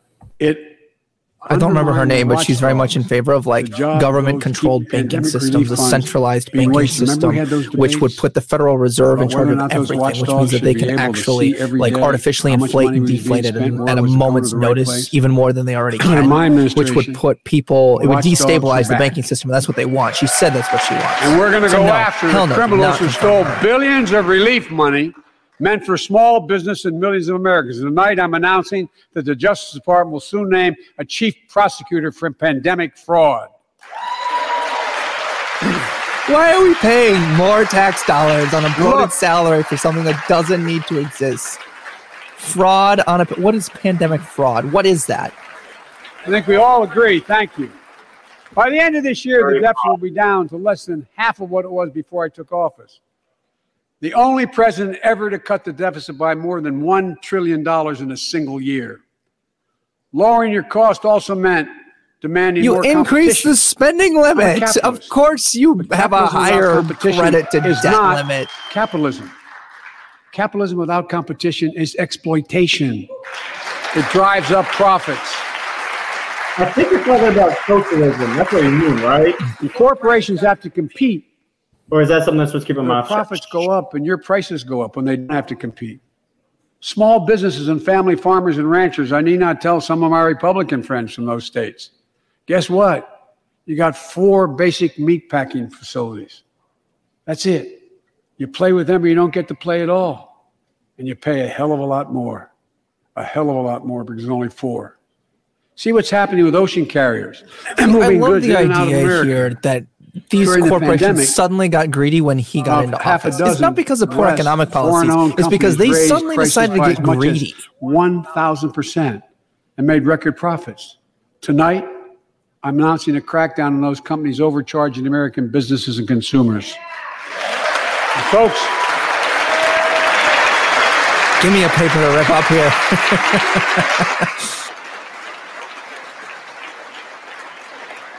and as Wall Street firms take over yeah. more nursing homes, quality in those homes has gone down and costs have gone up. That ends on my watch. No, it started on your going to watch, set Joe. Higher standards for nursing homes and make sure your loved ones get the care they deserve and that they inspect and they will look at closely. We're also going to cut costs to keep the economy going strong and giving workers a fair shot. Provide more training and apprenticeships, hire them based on skills, not just their degrees. Let's pass the Paycheck Fairness Act and paid leave. Raise the minimum wage to $15 an hour and extend the child tax credit so no one has to raise the family Oh, he's poverty. he's back to the fifteen dollars an Let's hour. Oh, Grants, so those of you who voted him for that, HBCU. don't worry, he'll get around to it eventually. and Maybe in his second term. in what Jill, our first lady who teaches full time, calls America's best kept secret community colleges. Look, let's pass the PRO Act. When a majority of workers want to form a union, they shouldn't be able to be stopped. When we invest in our workers and we build an economy from the bottom up and the middle out together, we can do something we haven't done in a long time. Build a better America. For more than two years, COVID has impacted every decision in our lives. No, the Those government for this telling people you And cannot. I know you're tired, That's the reason why we're having economic hardships. exhausted. That doesn't The even truckers count. don't count as blue collar workers who need to be protected. who sit at a No, you can't. table or a It's because they're protesting the with an government. empty chair Now they don't count. because they lost somebody. But I also know this because of the progress we've made, Disobeyed. because of your resilience and the tools that we have been provided by this Congress, tonight I can say we're moving forward safely back to a no, norm, more normal routines. We've reached a new moment in the fight against COVID 19 where severe cases are down to a level not seen since July of last year. Just a few days ago, the Center for Disease Control and Prevention issued a new mask guideline. Just a few days ago. Isn't that crazy? Just a most few days ago. and most of the country can now go mask free. And based on projections, and oh, based on projections, more of the country will reach a point across that point across the next couple of weeks. And thanks to the progress we made in the past year, COVID 19 no longer need control our lives. I know some are talking about living with COVID 19. You can actually Tonight, the I say that we COVID can't control your life now, guys. COVID 19. Just We'll don't, don't continue let to it control it. the virus as we do other diseases. And because this virus mutates and spreads, we have to stay on guard. And here are four common sense steps as we move forward safely, in my view. First, stay protected with vaccines and treatments. We know how incredibly effective vaccines are. If you're vaccinated and boosted, you have the highest degree of protection. We'll never give up on vaccinating more Americans. hospitalizations right Now, now. I know parents with kids under five are eager to see their vaccines authorized for their children. Scientists are working hard to get that done. We'll be ready with plenty of vaccines if and when they do. Against the vaccine, We're all ready. Are you We are serious? also ready. Fun fact on the vaccines antiviral actually, a recent study that just came out says If you that get when it was on COVID-19, the the children, like the studies on the children, it was no more than like 11% by effi- uh, 90%. effective on them, which means I've that actually they are more naturally protected world against it with their natural state than with Pfizer's the working overtime to get us a million pills this month and more right. than double that next month. I'm gonna get us banned from this stream. Initiative. So people can get tested at a It's not me. pharmacy. and if Maybe I prove should read the report. Receive the Although I could get kicked pills for that, on too. the spot at no cost.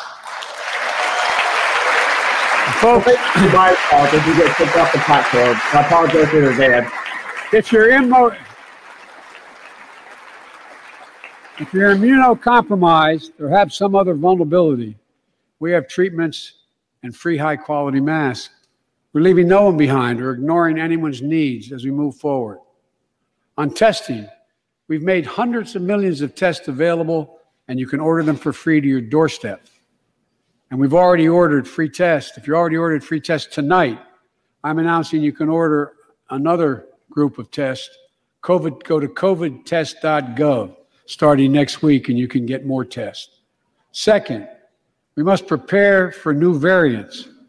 Over the past, we've gotten much better at detecting new variants. Hey, those new variants will come up once necessary, we'll be able take to control. develop new Don't vaccines you in 100 days instead of maybe months or years. And if Congress provides the funds we need, we'll have new stockpiles of tests, masks, pills ready if needed.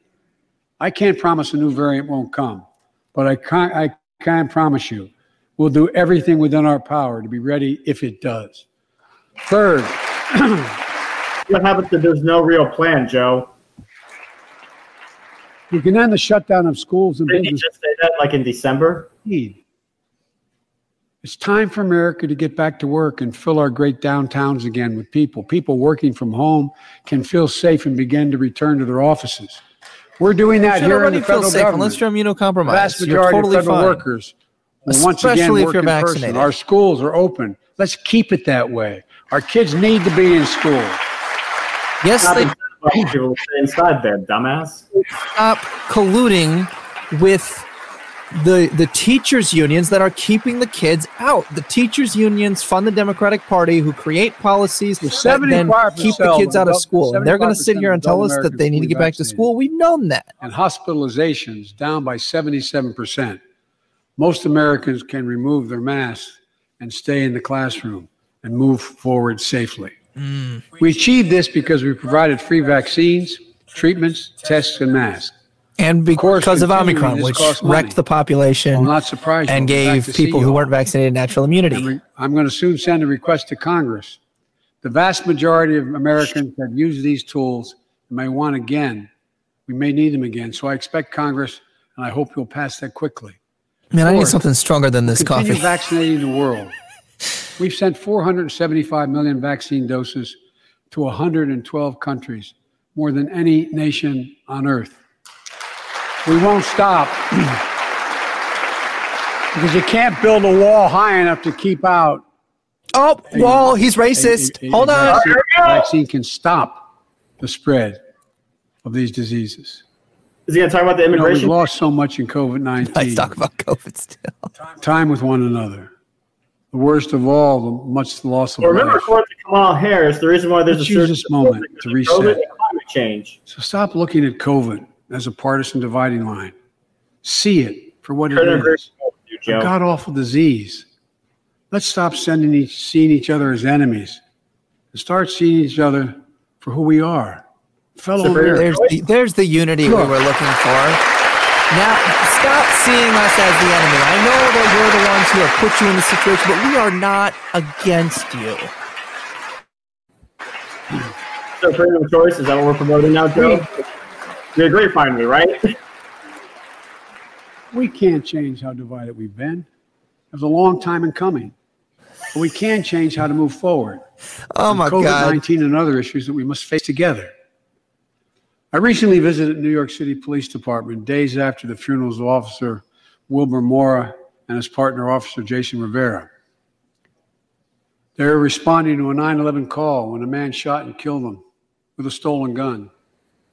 Officer Mora was 27 years old, Officer Rivera was 22 years old both Dominican Americans who grew up in the same streets that they later chose to parole to uh, patrol as police officers. I spoke with their families, and I told them that we were forever in debt for their sacrifices, and will carry on their mission to restore the trust and safety of every community deserves. Like some of you that have been around for a while, I've worked with you on these issues for a long time. I know what works investigating crime prevention and community policing, cops who walk the beat, who know the neighborhood, and who can restore trust and safety. Let's not abandon our streets or choose between safety and equal justice. Let's come oh, together and protect our communities, restore trust, and hold law enforcement accountable. That's why the Justice Department has required body cameras, banned chokeholds, and restricted no-knock warrants for its officers. That's why the American Rescue Plan that you all provided $350 billion that cities, states, and counties can use to hire more police, invest in more proven strategies.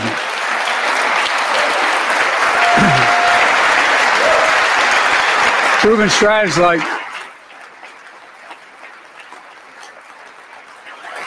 proven strategies like community violence interruption, trusted messengers, breaking the cycle of violence and trauma, giving young people some hope. We should all agree the answer is not to defund the police, it's to fund the police. Fund them. That's a 180. Fund them. Woo, I'm getting whiplash here. Right, we can agree on something, Joe. Fund them with resources and training. Resources and training they need to protect our communities. I ask Democrats and Republicans alike to pass my budget and keep our neighborhoods safe. And we'll do everything in my power to crack down on gun trafficking of ghost guns that you can buy online, assemble at home, no serial numbers, can't be traced. I ask Congress to pass proven measures to reduce gun violence. And how many of those guns are Pass actually universal linked to background crimes checks. as Why opposed to should other statistics anyone that on maybe the you should be terrorist more list worried about? be able to purchase a weapon? Why? Why? How have the gun control measures worked out for us? Zero percent beneficial. Man, assault weapons with high capacity magazines hold up to 100 rounds. Okay, first of all, you don't The understand. deer wearing Kevlar vests? Oh my God, hundred rounds. No, there, there are not guns with hundred rounds that are very common. Yeah, they can happen, but anyone who's good with a weapon doesn't want hundred rounds. The only one. heavy as hell. But don't you worry, we done that with 137 rounds a second is what they say some of those guns can get out. So These laws don't infringe on the Second Amendment. They save lives. Oh, first of all, they do infringe on the Second Amendment. Second of all, they don't save lives because your policies are not linked to that. And look, it's under assault. Second Amendment is under assault. I'm glad we agree on something. Passed. Not only suppress the vote, we've been there before, but to subvert. Oh, here we go. We're talking about voting now. Can't let this happen. Tonight, I call on the Senate to pass, pass the Freedom to Vote Act, pass the John Lewis Act, Voting Rights Act. Sure, let's make this country a free country now. While you're at it, All the problems are pass made. the Disclose Act so Americans know who's funding our elections. Look, tonight, I'd, I like to honor someone who dedicated his life to serve this country. Justice Breyer, an Army veteran, constitutional scholar, retiring Justice of the United States Supreme Court. That you all Justice forced to Breyer, retire. Thank you for your service. Thank you, thank you, thank you. I mean it. Get up, stand, let them see you. Thank you.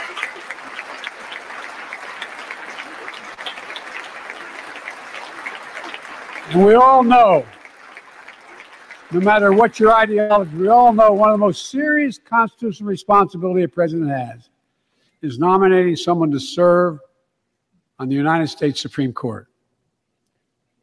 As I did four days ago, I've nominated the Circuit Court of Appeals Just on the Ketanji Brown Jackson, one of our nation's top legal minds, who continue in just Breyer, Justice Breyer's legacy of excellence. A former top litigator in private practice, a former federal public defender, from a family of public school educators and police officers. She's a consensus builder. Since she's been nominated, she's received a broad range of support, including the Fraternal Order of Police and former judges supported by Democrats and Republicans. Folks, if we're to advance liberty and justice, we need to secure our border and fix the immigration system. Yes, we do, but you did not do that. That's why we had the greatest influx since he's been in office. Finish the wall then, Joe. Wow. That was quite the 180 too. Quite the pivot there. Holy cow. As you might guess, I think we can do both. At our border, Wow. we've installed And new that is because of the technology like midterms, my dudes. Scanners to better detect drug smuggling. We've set up joint patrols with Mexico and Guatemala to catch more human traffickers. We're putting in place dedicated immigration judges and significant large. Oh, so you're putting back in place what Trump had in place. Interesting, because I thought that was racist. Whoa, I thought that was racist. Hold on a second. Stop there. Wait a minute. I thought coyotes didn't exist. supporting partners. I didn't think sex trafficking America existed according to their last round of We can do all this while keeping lit the torch of liberty. Those led I the feel generation of offended immigrants on to this behalf of land. Hispanics. My How forebears and many of yours. Provide a pathway to citizenship for dreamers, those with temporary status, farm workers, essential workers. Revise our laws so businesses have workers they need and families don't wait Did decades to did you just say that the workers, right that the thing to do, businesses need workers, which is why we need to That's why the immigration give reform is dreamers supported by everyone and from labor those unions religious leaders others to the U.S. Chamber of citizenship? Commerce. Let's get it done once and for all. Folks,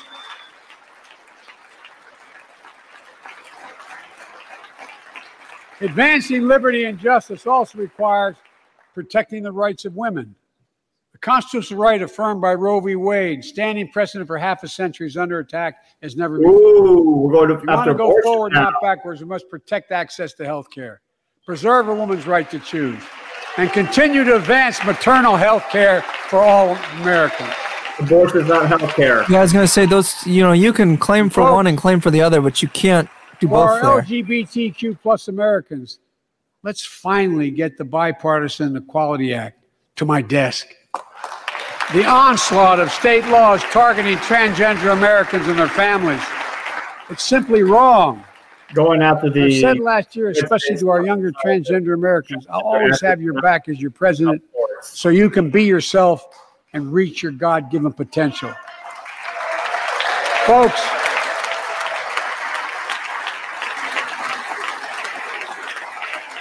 as I've He doesn't understand those bills because the bills that have been passed appears prevent the discussion agree. of sexual orientation and sexual And identity for we- we do agree on a lot preschool through third graders as a part of the curriculum. I signed 80 bipartisan That bills does not law interfere with your ability to be from successful. preventing Like, government shutdowns, protecting Asian Americans from still too common hate crimes, reforming military justice, and will soon be strengthening the Violence Against Women Act that I first wrote three decades ago. It's important. I don't have any more notes I can take. It's important for us to We're going to be here till midnight. to show the nation we can come together and do big things. So tonight I'm offering a unity agenda for the nation. Four big things we can do together, in my view. Unity, take it or leave it. beat the opioid uh, epidemic. There's so much we can do. Increase funding for prevention, treatment, harm Oh, this is where we give them the crack Get pipes and the safe spaces to be able to use their drugs without and the- and stop interference and pres- supervision. Prescribing treatments. right. Stop the flow of illicit drugs by working with state and local law enforcement to go after the traffickers. And if you're suffering from addiction, You know, a you know, chunk you of know those, you're not alone. I those drug dealers, we're bringing them from the southern border, especially million- fentanyl. 23 And we million Americans stopped in recovery. The Second, southern border's ability to Let's actually take be able to on prevent mental health. coming in. So, you know, once they get in here, especially it's a little too late, Joe. Whose lives and education have been turned upside down. American Rescue Plan gave schools money to hire teachers and help students make up for lost learning. I urge every parent to make sure your school, your school does just that. They have the money. We can all play a part. Sign up. We might have crippled them, but by God, you're going to use your Children taxpayer dollars to fix it. before the pandemic, bullying, violence, trauma, and the harms of social media. As Frances Haugen, who is here tonight with us, has shown, we must hold social media platforms accountable for the national experiment they're conducting on our children for profit.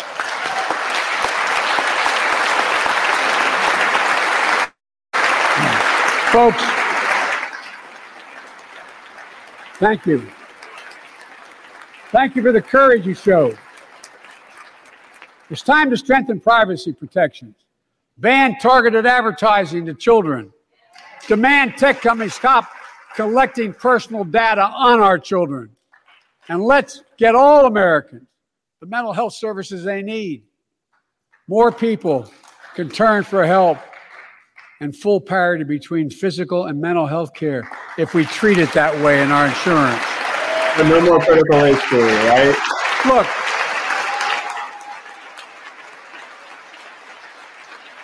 the third piece of that agenda is support our veterans. Veterans are the backbone and the spine of this country. They're the best of us. I've always believed that we have a sacred obligation to equip those we send to war and care for those and their family when they come home.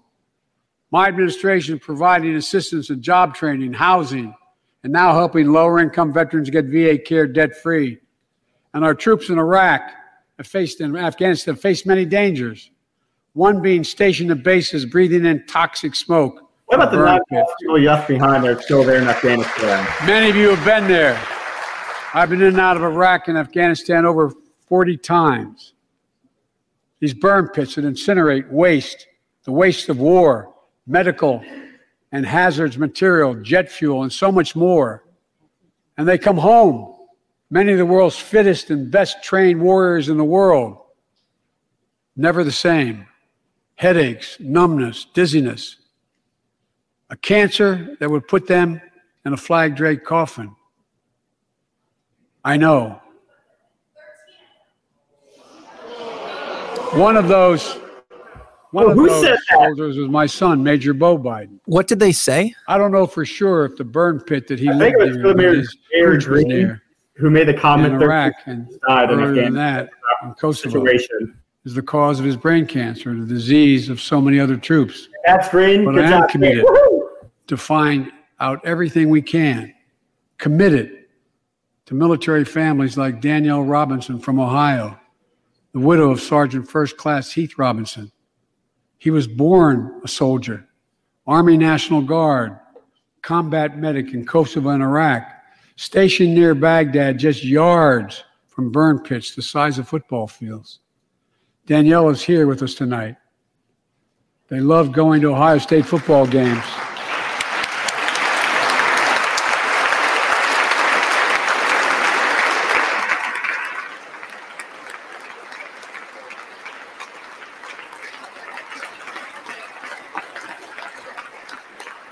And they love building Legos with their daughter. But cancer from prolonged exposure to burn pits ravaged Heath's lungs and body. Danielle says Heath was a fighter to the very end. He didn't know how to stop fighting, and neither did she. Through her pain, she found purpose to demand that we do better. Tonight, Danielle, we are going to do better. The VA the VA is pioneering new ways of linking toxic exposure to disease, already helping more veterans get benefits. And tonight, I'm announcing we're expanding eligibility to veterans suffering from nine respiratory cancers. I'm also calling on Congress to pass a law to make sure veterans devastated by toxic exposure in Iraq and Afghanistan finally get the benefits and the comprehensive health care they deserve.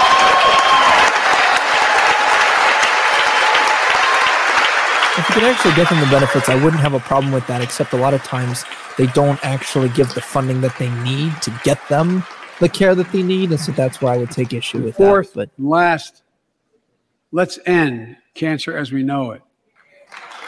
This is personal.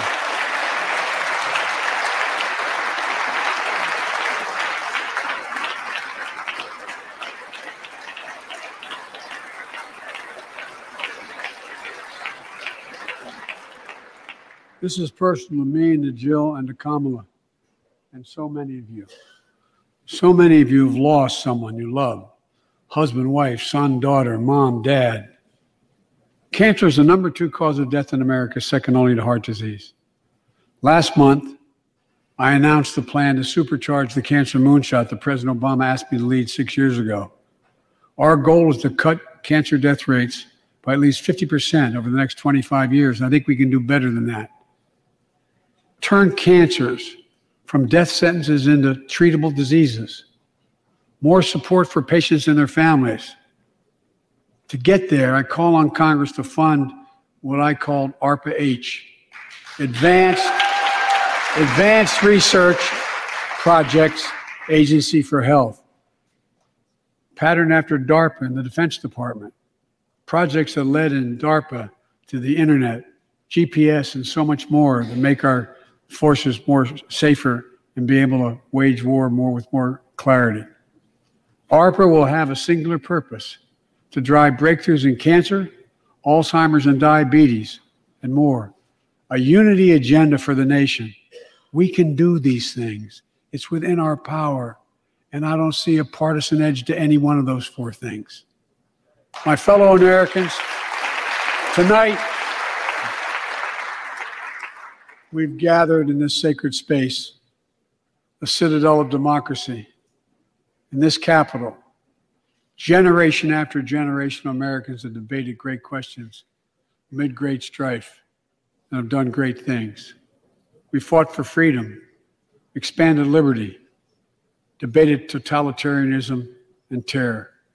We built the strongest, freest, and most prosperous nation the world has ever known. Now is the hour, our moment of responsibility, our test of resolve and conscience, of history itself. It is in this moment that our character of this generation is formed. Our purpose is found. Our future is forged. Well, I know this nation. We'll meet the test, protect freedom and liberty, expand fairness and opportunity, and we will save democracy. As hard as those times have been, I'm more optimistic about America today than I've been my whole life because I see the future that's within our grasp. Because I know there's simply nothing beyond our, our capacity. We're the only nation on earth that has always turned every crisis we faced into an opportunity. The only nation that can be defined by a single word possibilities. So on this night, on our 245th year as a nation, I've come to report on the state of the nation, the state of the union. And my report is this the state of the union is strong because you, the American people, are strong. We are stronger today. We are stronger today than we were a year ago. Against and you. we'll be stronger a year from now than we are today. This is our moment to meet and overcome the challenges of our time. And we will, as one people, one America, the United States of America. Let's go, God bless you all, and may God protect our troops. Thank you. Go get him.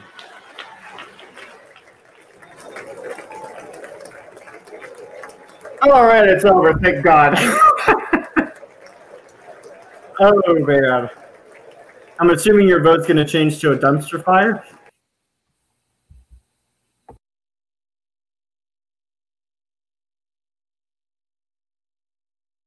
I, I don't know that I'd go with a dumpster fire. I, I mean, the presentation itself was not terrible. I think there was a lot of things that got kind of messed up in there, and like a lot of the language you could kind of tell.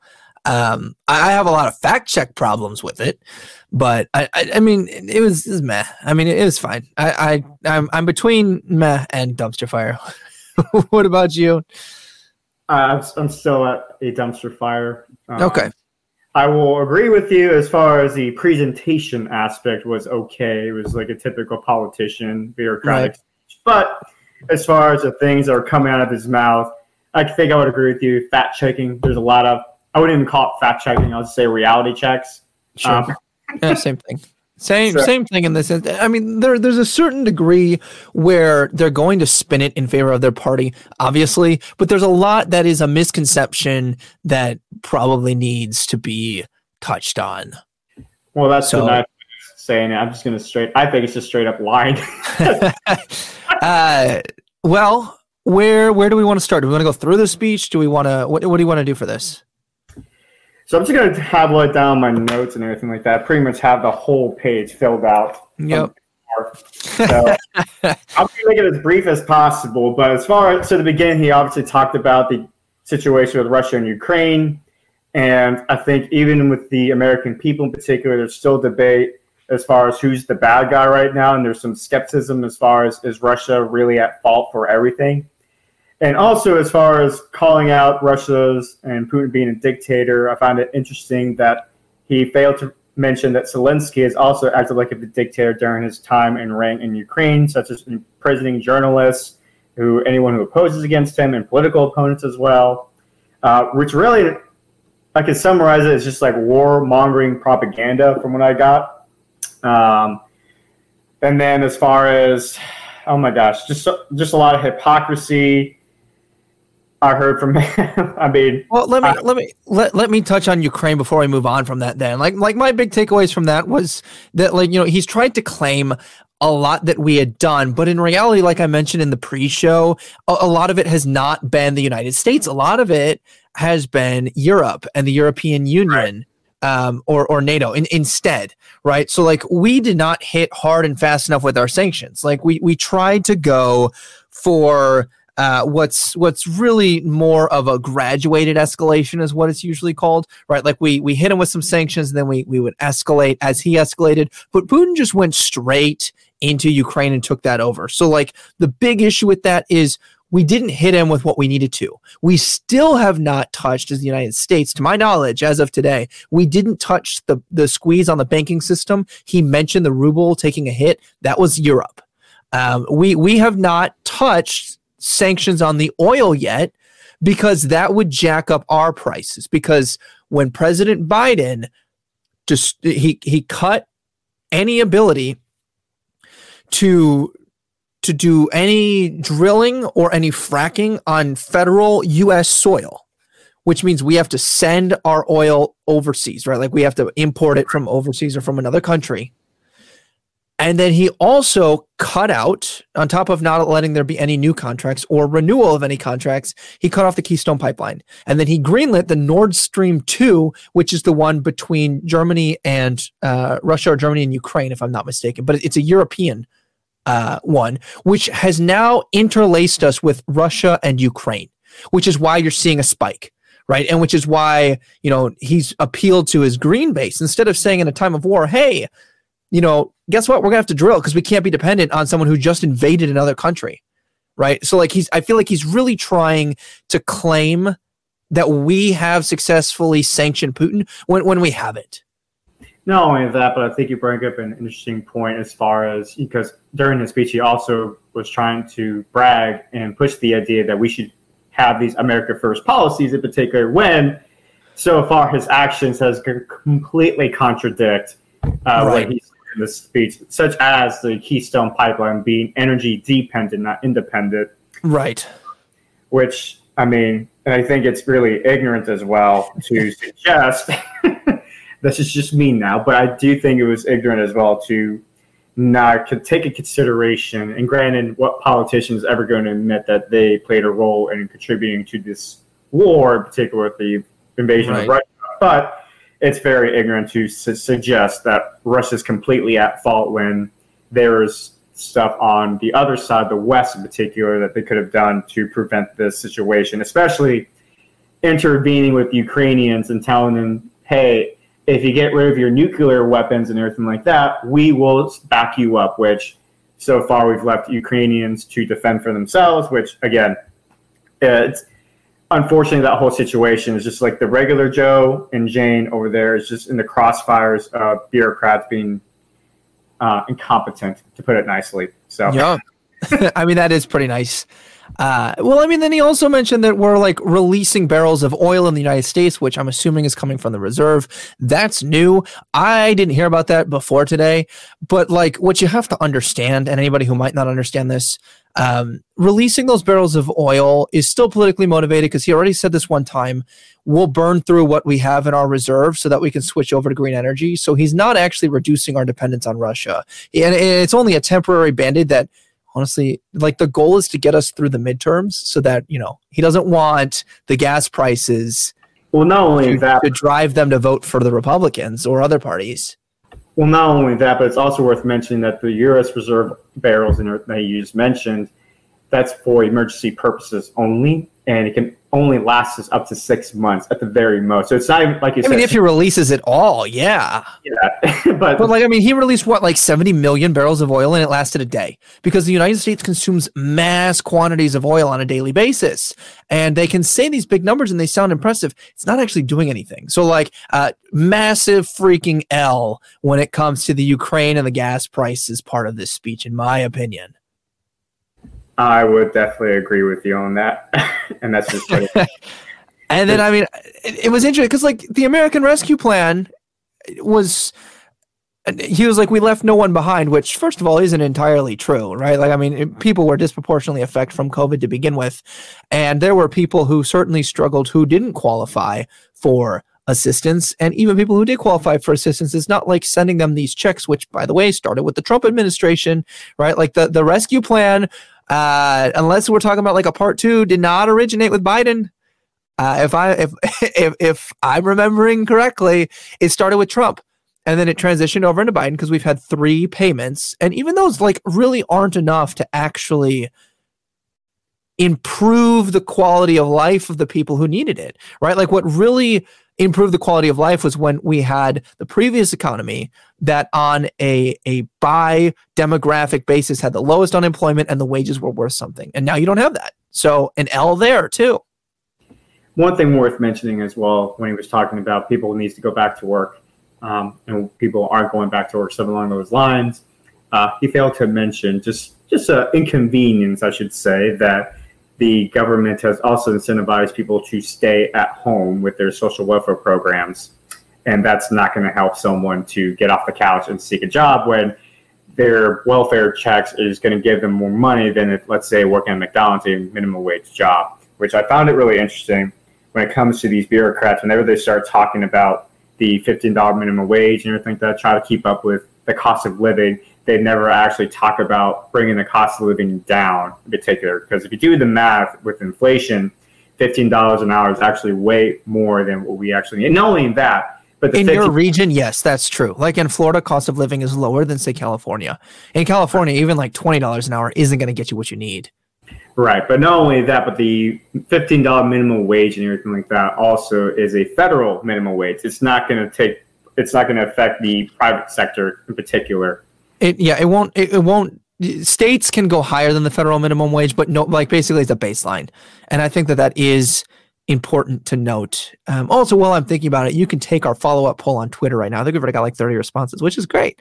So, yeah, tell us how you think it actually went um, on the at Between the Liars on Twitter. We do have a poll up there. I also just pasted that second poll link in the chat. So, do that while we continue to talk. We'd love to have your feedback. Um, and don't forget about my Instagram poll, ladies and gentlemen, on my Kenja underscore express on Instagram. Let me know what you think of the speech and your approval rating for Joe Biden. Yep. And I'm really interested to see how that that went. I'm, I'm interested to see if they rate it after, like, what is their approval rating as opposed to before, too. I, so, I mean, this is kind of shifting us now into the conversation where he got into the concept of trickle down economics and he said it didn't work. Like, just flat out demonstrated he and all the other Democrats who talk like this, they do not understand how this works because they confuse several things, including the concepts of what is a fair share of taxes, right? Because the United States actually has one of the most aggressive tax systems. It, it is not as aggressive as certain, like, let's say, like Denmark or like some of the other countries that have a larger social safety net. But like in modern era, the US is one of the most progressive tax systems and it disproportionately taxes the wealthy, which like, you know, that that's fine. But I really want to ask, what does it mean fair share? Right? Because if you really use like fair share as like their meaning, it it, it just means we want you to fund whatever the hell we want you to and you can't say anything about it. that's what they mean by fair share right like we want x y and z social systems and we don't have to report how we're going to spend the money but you as a wealthy person need to fund it and like that's terrible mismanagement of money it's terrible mismanagement of the american taxpayers dollars and it's interesting that you say that because when people talk about taxing the rich in particular they're really thinking about the big names out there like bill gates like the super right. rich people the majority of the people that fall into that tax bracket is like your small business owners. And those the one ones, that you're talking about, yes, uh, yeah, yeah. Those are the ones that are going to be most affected by these tax hikes. Yes, because they're like more middle class. Like Bill Gates, if you're well, uh, you raise a very good point. If if they are if they're wealthy, like billionaire status, they got there for a reason, right? So like when you pass uh, bills that are like when a company brings in X amount of money, um, Uh, actually uh, there's so many things wrong with this. I can't even like i'm like malfunctioning trying to pick and stay on track. So he said $400000 or less is not going to be taxed. Interesting fact to fund these bloated packages what they put in the bills and you need to know this as a voter they said that if a company makes $400,000, they are taxed at these brackets as well. So it's not just like, oh, the CEO happens to bring home $500,000 and now he's taxed. It's actually, if I as a business make $400,000, they had a bill to do that too. So know that even if that isn't out there, that is what they want because they proposed it and just didn't have the votes. And I'm pretty sure that that one died, but they proposed it as a way to fund their their social systems like the tax credits and everything else they talked about. It's really important because they are fudging the numbers and also just flat out fact check incorrect that the legislation they were trying to pass would not affect you if you made less than 400,000 because Ken you're exactly right and I'll give this back to you in just a second to to go back to that. You're exactly right that it's the middle classes whether it be the the middle to lower class individuals or the businesses that are the small businesses in the middle to lower class bracket of like as far as like what they bring in as compared to like Amazon because they're the ones who get pinched. Absolutely you're correct there. Yeah I mean are you dysfunctional? Is like Joe Biden's like state of mind affecting your mind right now? But well no i'm just he's it's just it's just blowing my mind that like they just throw out this stuff and it makes me so mad that like i i could take three hours to unpack the bs and the the the massacre of actual numbers that he used to get these results. Just like when they they said that the build back better package was only going to cost uh five trillion or three trillion um, it was it was completely incorrect because they set up this this finagling of the data where they were like, okay, what if we only fund this for one year? then of course it's going to cost 2 trillion is what they say and then of course they're going to renew it. So like it's it's going to cost us that every single year and people don't understand that. So when he stands here and says we should have been able to pass this. It only would have cost you 2 trillion 3 trillion dollars and it would have had all these benefits that's how he gets those numbers. And as a taxpayer you need to understand that because if you understand that and you want to vote for it great. But like they're appealing to the ignorant vote that is not aware that that's how they got those numbers. I mean, not only that, but there's it's not a coincidence that people consider inflation the people's tax for a reason, right? Uh, which it's hurting the American tax dollar, which I found it really interesting how he was talking yeah. about. We're, we're going to bring costs down, and you brought up a good point with the whole insulin situation, right? Yep. Where Joe Biden actually, by his own merit, by his own signature, decided to revoke an executive order made signed by Trump that limited the drug companies from uh, overpricing insulin. And then when that happened, the prices of insulin just skyrocketed as a result yep. because there's no there's not that balance check and balance anymore. Yep, that's exactly right. And like you said, as far as uh, uh, let it's funny how that side in particular, the Democrats on that level anyway, they preach about you know big pharma and big corporations, but yet when it comes, but tonight in particular, he was advocating for big pharma to negotiate with each other amongst themselves in their echo chambers with their prices, which are which we call the just by the simple fact that they have the ability to negotiate amongst themselves without that competition and government intervention, I should say, which I don't want to sound like a total socialist or anything like that. But like the, the big issue there that you're getting at, and that's exactly correct, is that they use this as a political tool. So, like you mentioned, and I mentioned earlier when he said this, he was the one who revoked President Trump's executive order that limited their ability to just jack up prices on insulin.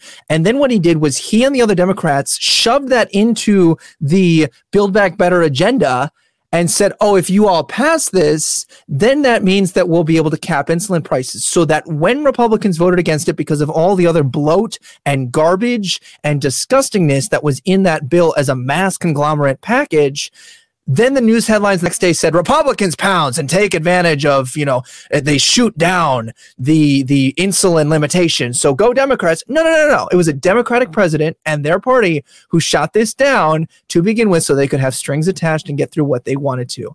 Absolute political ploy. Complete political garbage.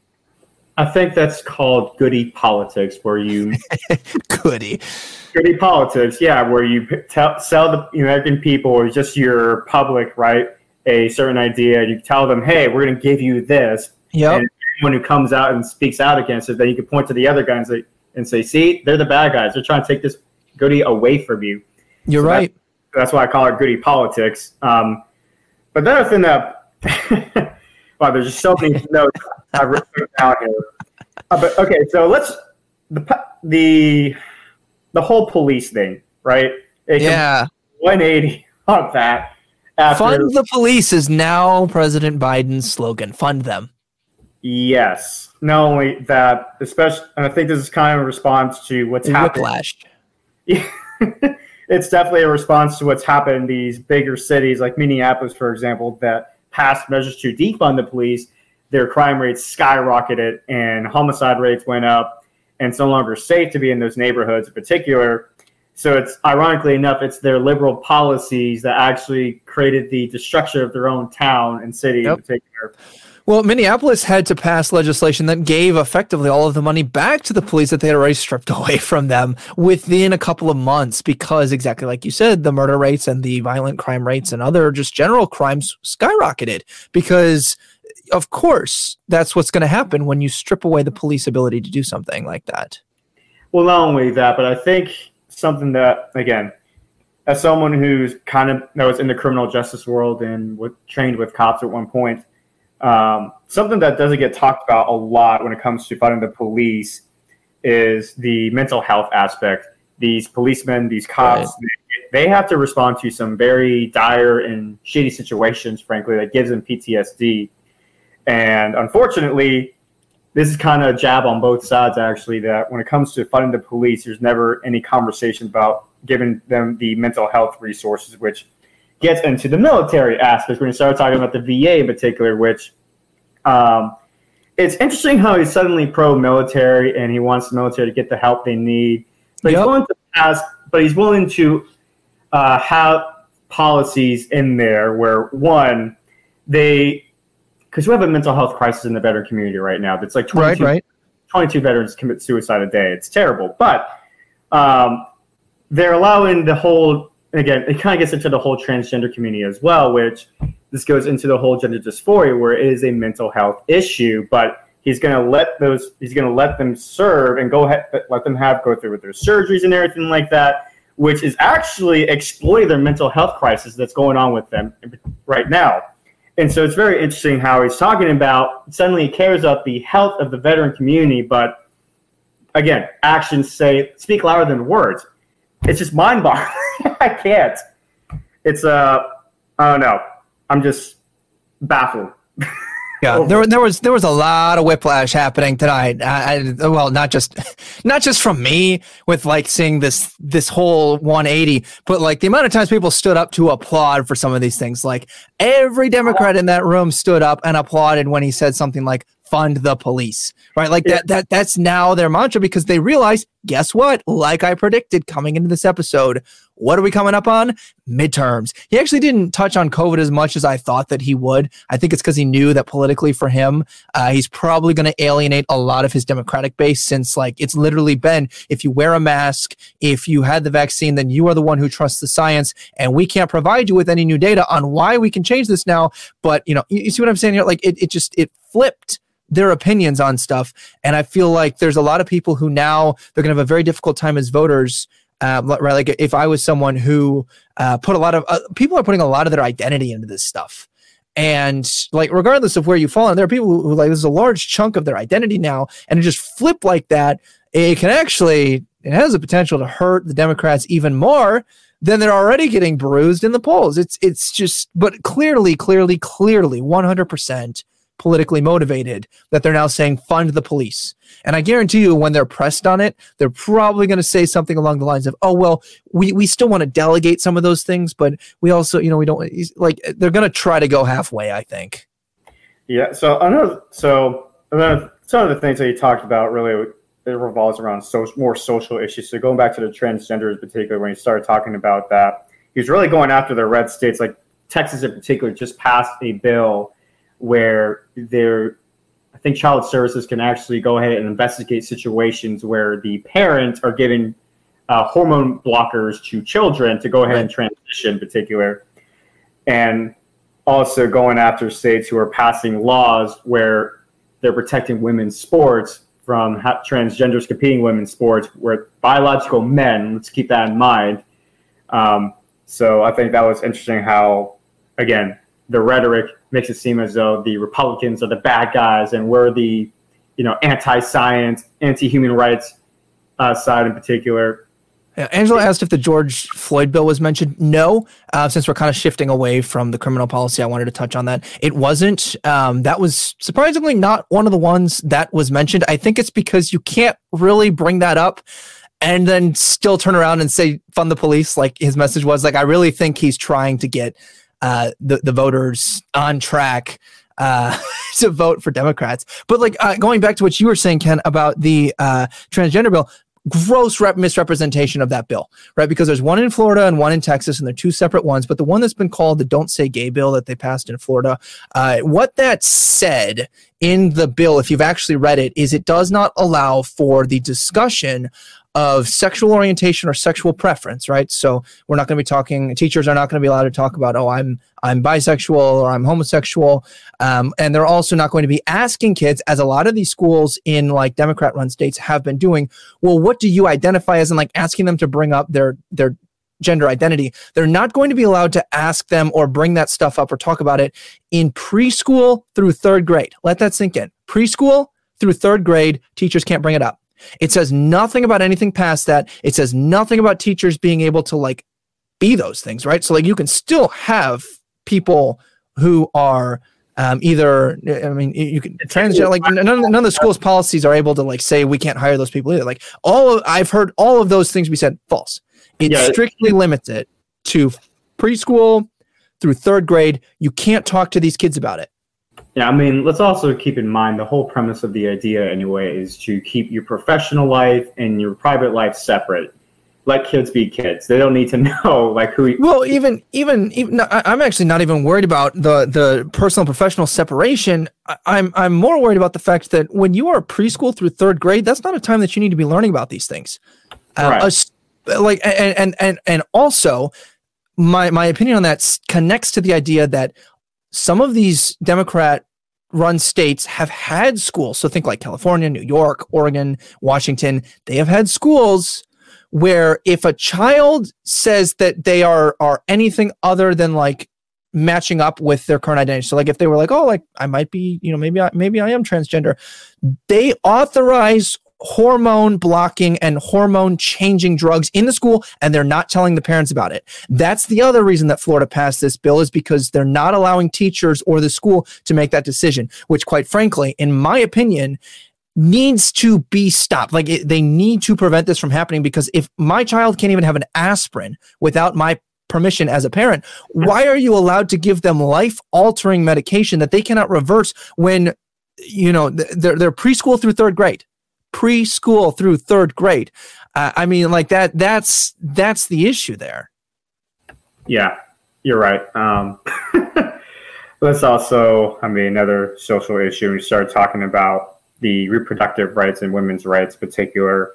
Again, going after Roe v. Wade, particular anyone who wants Roe v. Wade overturned, is somehow we're against women's rights which again you have to really believe, you have to go with the idea that abortion by itself is a reproductive issue and a and healthcare frankly which, well the way that he presented it was interesting to me it is not even what you just mentioned it's that he said that we need to pass this uh, both as a a uh, a healthcare preventative healthcare but also as maternal care. And i was like Eh, when you mention abortion, that that's not really enhancing their abilities as a mother. If you know, like if, if they've terminated the life, like I was like, you can have one, you can have the other. Like you can't really try to to bridge both sides of the aisle there, Joe. True. And, and speaking of passage, he talked about the election and talked about his voting rights bill, in particular, yep. again, which John my, Lewis voting rights.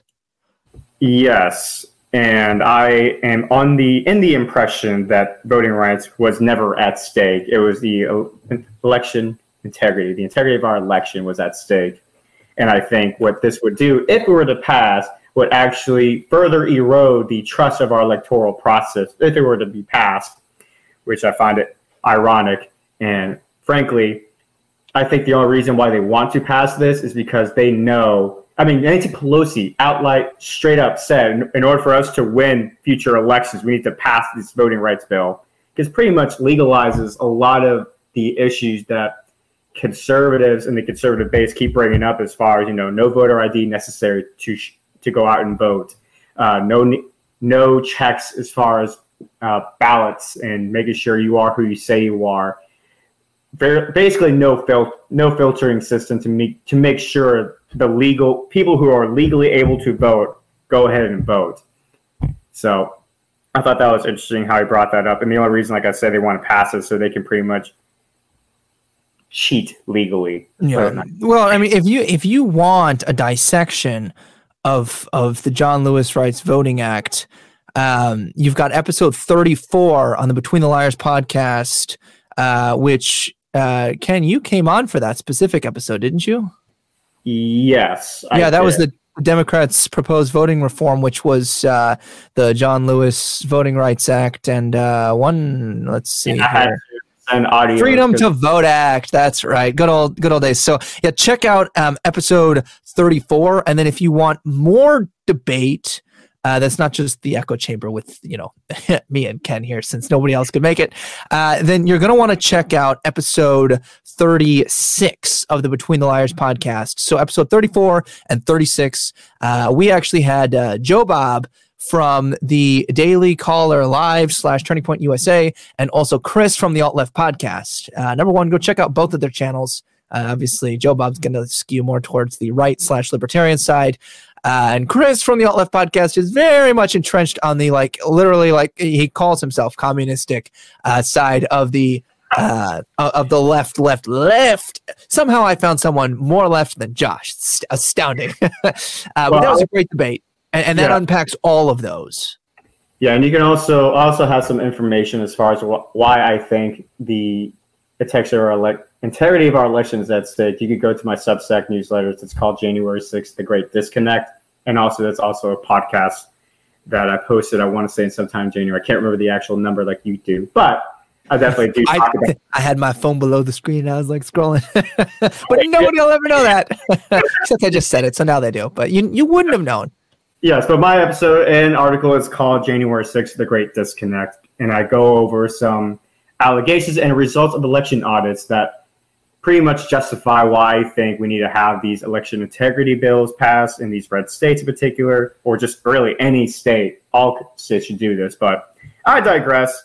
Um, okay, so one thing also going back to the Afghanistan situation. Yeah, he conveniently left out that there's reports that actually confirmed that he highly underestimated, if not straight out lied, that he got the majority of Americans out of there.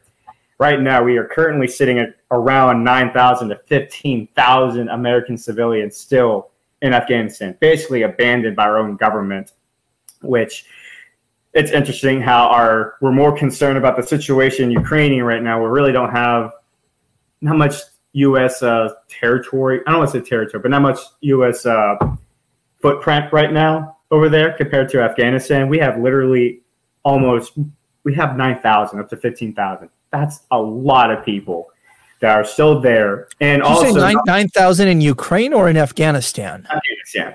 Okay. Afghanistan right now. So there's an actual report that came out. I talked about this in my last up or a few episodes ago, and I actually keep bringing this up now. Every episode is like a little reminder to people. There's still people there in Afghanistan, but like 9,000, 15,000 thousand American civilians are still there. That's right. that is huge, and that is a huge problem. I'll add. I'll, I'll do one better, and I'll add another one. Uh, something like it had a nine. I can't remember if it's. Uh, let, let me let me Google this. Uh, keep going. I'll be back with this thought. well, I do find, and also I want to listen. I really think uh, Taylor Mary, Mary Jerry. Oh my gosh, do you know how to pronounce her name? The middle name, Pacific, like Who? Taylor Greene. Marjorie Taylor Greene. Marjorie Taylor Greene. Thank you. Uh, I'm, pretty sure, she was in there because I'm pretty sure she's the one that made that 13 people comment during his speech, uh, referring to the Marines who died in the suicide bombing attack as they were trying to get Americans and Afghan uh, refugees out of there. And uh, yeah, that's also another thing, which I'm pretty sure all the comments I heard during the speech that made people boo, I'm pretty sure it's because of her. I'm not going to lie. I'm pretty sure it's because of her. And, she, and that's because she's not a politician. She literally comes from a middle class background and she was not a po- career politician before this. And I would recommend anyone to go watch the interview with Tim Pool, the guy with the beanie, black beanie, and you will really see just how down to earth she is. And she thinks like a voter and she sees the BS of the bureaucrats. But um, not sorry to get a little off track there, but it's fun. Like it's kind of going back, really connecting with the Afghanistan, how suddenly he cares about the American veterans. Yeah, we got like nine thousand Americans still stranded right now because of his incompetence, and no one wants to call him out. The people that were clapping, kind of going back to just the audacity of the people, the Democrats just clapping along with him. Yep. No, no one baited an eye by the fact that he lied about getting the majority of Americans out of there when yep. reality, not even close to the majority of Americans are out there. That's a huge number. Angela's asking, yeah, yes, Ken is a veteran. Yep, absolutely. So this is a special hitting close to home topic for him. Uh, I found the number that I was looking for. Uh, in Afghanistan, there are now some 24 million people experiencing acute food insecurity, right? So they're facing famine um, and all of that because the Taliban has overrun that country. So, like, in addition to the U.S. citizens who are left there, because of us pulling out the way that we did and it collapsing to the Taliban, it is now th- those citizens there are experiencing 24 million people experiencing food insecurity. And on top of that, think about all of the women in Afghanistan who are now subjugated back to Sharia law under the Taliban, which they have reinstituted, which means that women and children are going to be sold into sex slavery in this nation. So this goes beyond just the the terrible damage that we did by leaving the people there who are American citizens. Don't forget that allowing it to collapse to the Taliban also has those issues to deal with. Uh, side note, didn't you hear the story how the Taliban is pleading Russia, or not necessarily pleading Russia, but they told Russia to stop invading Ukraine? I did. I think no, I don't think it was the Taliban, if I'm not mistaken. I think it was uh wasn't it Iran or was it the Taliban? No, it was the Taliban. It was Oh. Afghanistan. Pretty Oh. Was Okay. 99 percent sure it was the Taliban. Which Yeah. again, find it ironic that he they they're calling out Russia, and again, yeah, Yeah, that's that that is definitely something else. Uh, you know you've messed up when the Taliban is basically saying, "Whoa, whoa, hold on, we might be going a little too far here." Right? I mean, it's that's Yeah. that is not- crazy. and you know, going back to the Russia Ukraine, it's not even getting into the some of the rumors as far as like the biolabs that may or may not be there and everything like that. So Yeah. If you want to hear more of that speculation and everything like that, guys, you can call my show Taboo Topic. All right, that's where I do most of my speculation on. But uh, between the liars, I'll go, I'll try to respect you, and not get you deplatformed with my speculations and conspiracy theories. no, you're good. Um, so now that you've brought up the uh, Russia Ukraine again, I do want to touch on how that's tying into our interdependence on the oil industry. Because like, the amount of people who say that if you are blaming President Biden for the inflated gas prices and you don't understand economics is mind boggling to me. Because, you know, sure, you can't attribute everything directly to the President of the United States. But when he, number one, like I mentioned, kills the Keystone Pipeline. Number two, refuses to allow us to actually do anything on US soil when it comes to fracking or even like cleaner forms of removing gas so that we can have those and remain independent. Um, a- uh, at least internationally on our oil usage.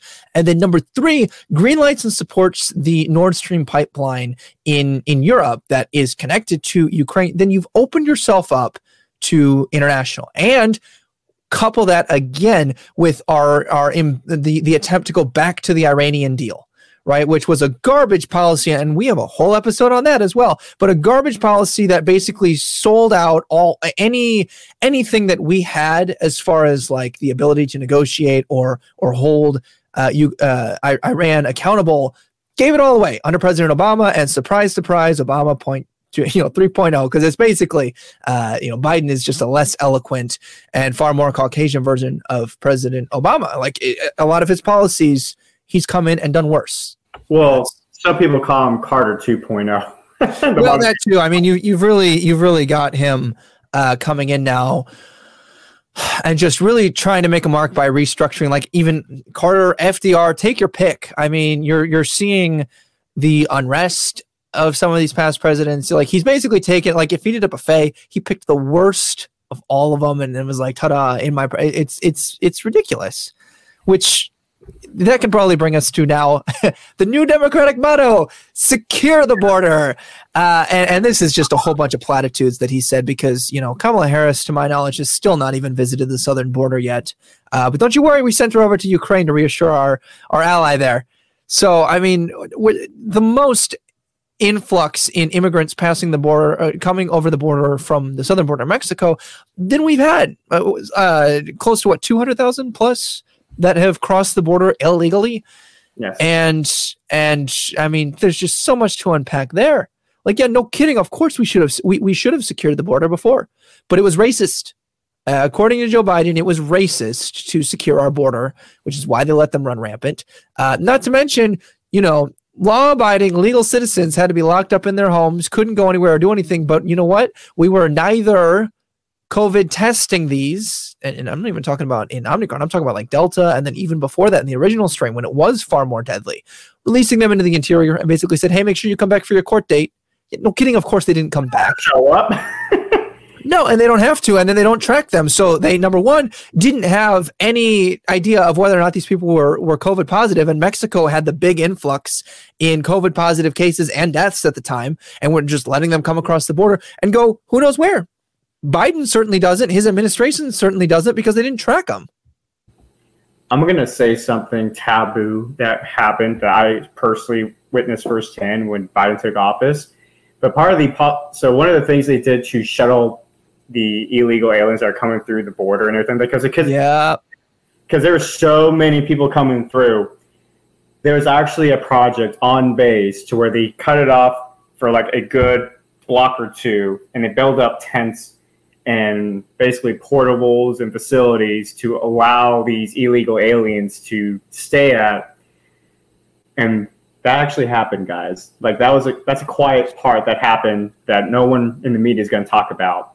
And well, that happened the United a lot of U.S. bases where they would ship these illegal aliens into these bases, and the bases would act, would have to like create would have to block off blocks and create these portables to allow room for really to house these illegal aliens because they're not going to yep. deport them back. Which part of the which part of Trump's genius behind with the remain in Mexico policy was before they could come to American soil, the Mex Trump made Mex Mexico, sorry, made Mexico, uh, hold those people, basically made them wait in line like they're supposed to, and make sure they went through the filtering and went through the process to make sure that if you want to come in this country legally, you can, but also we're just not going to let anyone come in and claim asylum just because your economic situation your country is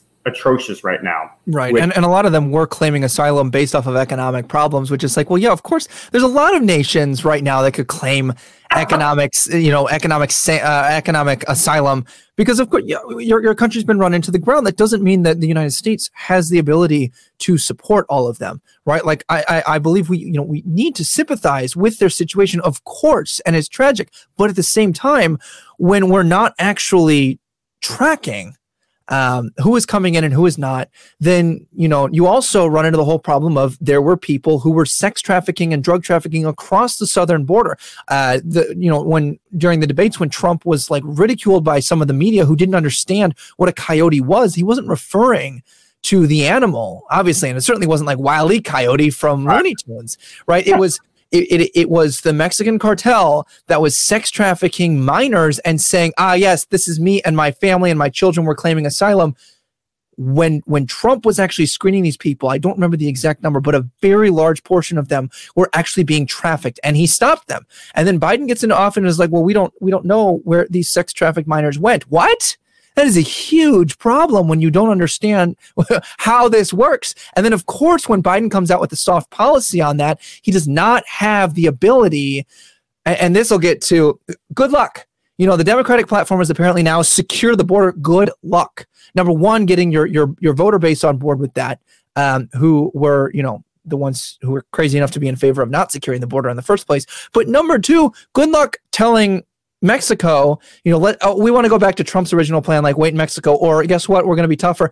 It's too late. You open the floodgates. Like, good luck. It's not going to happen. Like he can he can only claim this, and that's what he wants. Uh, th- this is my big point here. That is what he wants. He wants to be able to now say, "Oh, I'm in favor of securing the border," so he can also, on the other hand, say, "But we can't." But he doesn't say that. He's like, "We're trying. We're give me another term, guys. Give me give me another chance." That's a career politician, and I think the American. That's what he is. I mean, he's a career politician, and like I was mentioning before, the State of the Union speech, the American people within the last year, they got to see just really the difference between a career politician in charge versus a non-career politician in charge. Yeah. And the efficiency of government when you leave both of those to themselves. Yep. right now, we're seeing the classical bureaucrat. They talk big game, when it comes time for action, they don't do anything. Right. If anything, if anything, they push for policies that go against the people's will. Yep. And part and the people want the border secure. They want the wall to be finished. The, I think the wall only had like a quarter mile left before it's complete. But Joe Biden, because it was a racist to build a wall, uh, decided to go ahead and stop the project of constructing the wall, which I mean, one thing that does get talked about too, because they bring up children, right? Kids in cages. That right. was also a big talking point during Trump's days in particular, was one of the reasons why the children got separated from the adults is because a lot of the adults and children, like the children were not actually in relation to the adult. Like there was adults that yep. were using children as pawns just to that get them too. across the border. Even if they weren't sex trafficking them, yes, that was exactly what happened. Yes, that's something the Democrats won't talk about. But again, it's one of those they talk big game, and it's all about the election. It's all about make, retaining that power. Yeah. So, I mean, tonight I call it. I have it titled here the circus flip. uh, well, yeah, I mean, because it's circus. I mean, it's a clown show in there right now, and a lot of the stuff they said is a complete 180 from what we've heard the last, yeah. Really since Trump ran for office. To be honest, ever since ran, uh, ever since Trump announced his run for office, it's been the exact opposite. It's been no, that's racist. You can't say that. No, it's racist to build a wall. No, it's racist to say you want to fund the police or back the police, etc. Right. So, what is the counter argument, and why is it So basically, Angela's asking if we can bring up because I mean, because Josh isn't here. Yeah. So I'm, I'm going to go into my inner Josh. I'm going to channel it. I'm going to put words in his mouth. So like to the border crisis is specifically what this is talking about. So I, I think that the main argument, and this is what the Democrats ran on, was that you know we need to be more inclusive, and they and they they bring up the idea that you know we need to make sure that we're not you know, being racist and keeping people out. Like, I really think that the main argument was that it, it is nationalist or fascist to have strong borders and keep people out because we are a nation built on immigrants, which, you know, sure, all of those things are true, but two things can be true at once. Um, and, and I'll just answer kind of what I assume is, is the main argument there. Uh, th- that can be true at once. Like when, when we, when we have standards, you, you have to pick between the two right? You can you're, you're balancing on the one hand what is very strong security, so that you know it's basically impossible for people to get in. On the other hand, what is basically open borders, and obviously the the the truth is going to be somewhere in the middle. To me, eh, I'm going to lean more towards towards the side that is in favor of the stronger borders. And I'll be honest with you, that's actually anybody who is an immigrant who's coming in, especially if they're applying for citizenship or just coming in here legally, they're in favor of that too. So I would say that as much as you know that that point tries to claim racism um, or it, it, it, tries to claim nationalism, uh, really that's a pretty privileged perspective, and it tends to come from the the the the the white liberal portion speak trying to speak on behalf of the minorities. Um, and and and it actually undercuts the efficacy of what does it mean to be an american what does it mean to be here? Because when you just have open borders you actually undercut what it means to be allowed in here. And here's the other big one. If i want to go back to to like policy and economics we can't afford. Because if these people are here illegally they don't pay taxes. They might pay sales taxes. They might pay uh, maybe some some like state taxes but they certainly don't pay federal taxes and i'm guessing they don't pay state and something you have to bring up as well that companies love illegal immigrants because they can get away with paying them less than an american exactly. Because yep and they can pay them less not only because they're it's a better condition than the country that they were fleeing if they're claiming economic you know uh, economic asylum at that point. It's also better um, be- and cheaper because if they are not here documented then i don't have to pay taxes which means that if i tell them i'll pay them $10 an hour i don't actually have to pay um, you know it's it's not cutting it down to what 750 after i pay for all the taxes because i'm not reporting them. So that's that's kind of uh, so basically all of that goes to show and, and here's my point off of that. We as the taxpayers cannot afford this economic burden. And of course you know it sucks um, at some point where you can say there's some person suffering out there. It's like yeah and that doesn't make me heartless to say that I cannot afford as a taxpayer uh, to do that, right? Like there, there comes a point where you have to look at an introspective level and say, where are we going to set set borders? Because when you don't, uh, in my opinion, the crisis that we are in with the supply chain supply chain shortage, where we are in the the place where we have you know China and Russia who are going back on you know what they've said that they would do. You know, China's um, invaded Hong Kong. Uh, China is looking at invading Taiwan. Uh, mark my words, if we don't handle Russia, that is my guess that they'll be doing that next. Um, and you've got you know Russia now invading Ukraine, all because you show that you are soft, that you have a soft spot. And you know what? I would love to say that while that is a utopian view, and that's great, there comes a point where there are consequences. In my opinion, we're seeing those consequences. So that that's my very long uh, answer to that. I would try to say as well because one thing I want to point out real quick because my mom was an immigrant from Honduras, yep. and so I have a little soft spot for this particular topic. What I've noticed, what the Democrats tend to do a lot of time is try to conflate all immigrants together. They don't make a distinction between illegal yep. aliens versus legal aliens. Now, with that said, conservatives in particular sometimes conflate the illegal aliens in a sense of. So I, I was listening to Mikhaila Peterson podcast recently where she brought up like two sides of the debate, right? And one of the people brought up this interesting stat where 25% of the population right now is illegal aliens, but 12, at least around 12%, 13%, they already came here legally. So, what does that say? Well, it says that at least 13 to 12% have already come through the legal, went through the legal process, and they're trying to go through the legal process to extend their visas. However, our system is too slow to actually keep up with the demand in order to renew their visas. And then that's what now the other 12%, those are people who came here illegally, didn't go through the legal process. They cut the line, which from someone who has an immigrant background or anything like that, it's disrespectful to me to everyone who's actually gone through the legal process and they just want to give basically give amnesty uh, to the illegal aliens that don't even bother trying to go through the process. And some of the arguments will say, well, they're desperate. You know, they just want a better economic freedom and everything like that. Which, listen, I get it. I sympathize with those people and everything like that. But we can't accept everyone in. There's only so much room we have in our country. Yep. That, and also, it's a dangerous world out there. And the immigration process, the filtering system, shouldn't be easy to begin with. We should yep. want. We, we, I want to make sure that the people who are coming here legally actually want to be part of the American experience. And and here's it's really being disingenuous to basically paint anyone who's in favor of secure borders as someone who is racist or who is opposed to immigration because it would be equally disingenuous if I said, "Great, you don't want secure borders, you're in favor of sex trafficking."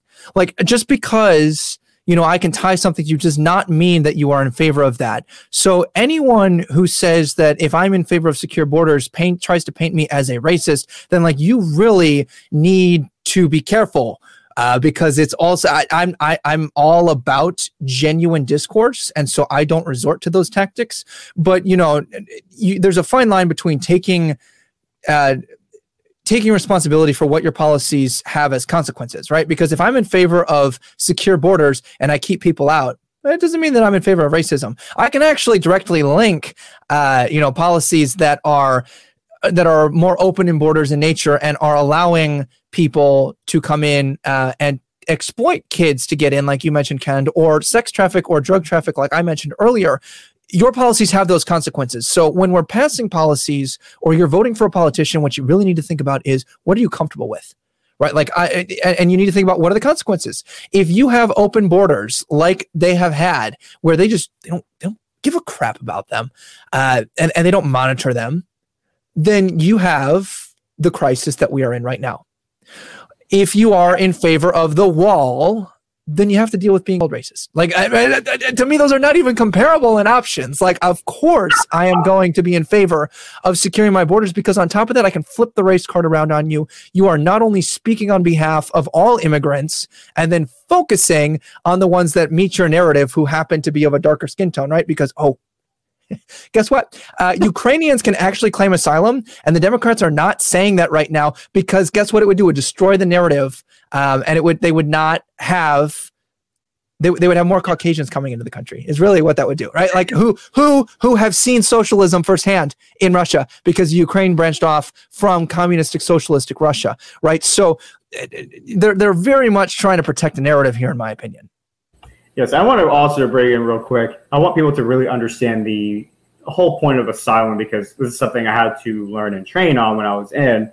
The point of asylum is really you feel as though the government is going after you more or less, right? So if someone's coming across the border and they have their hands raised and saying asylum, asylum, asylum, or there's a Russian spy coming to get me, it's supposed to protect you because it's supposed to protect you from political violence, basically. That's the whole point of asylum. So and that's part of the flaw right now in our system is that it is so broad doesn't really specify uh, what what constitutes as political asylum and that's how you can that's how the Democrats that can talk English and so the Democrats can get away with uh, really using that term so broadly to where anyone could just claim asylum, even for economic purposes. Which again, like we mentioned, anyone could claim economic purposes throughout the world, but there's only so much room we have, and in the end, are probably detrimental to our economy because a lot of them do end up on social welfare, yeah, welfare, and that's going to affect the taxpayer dollars as well, which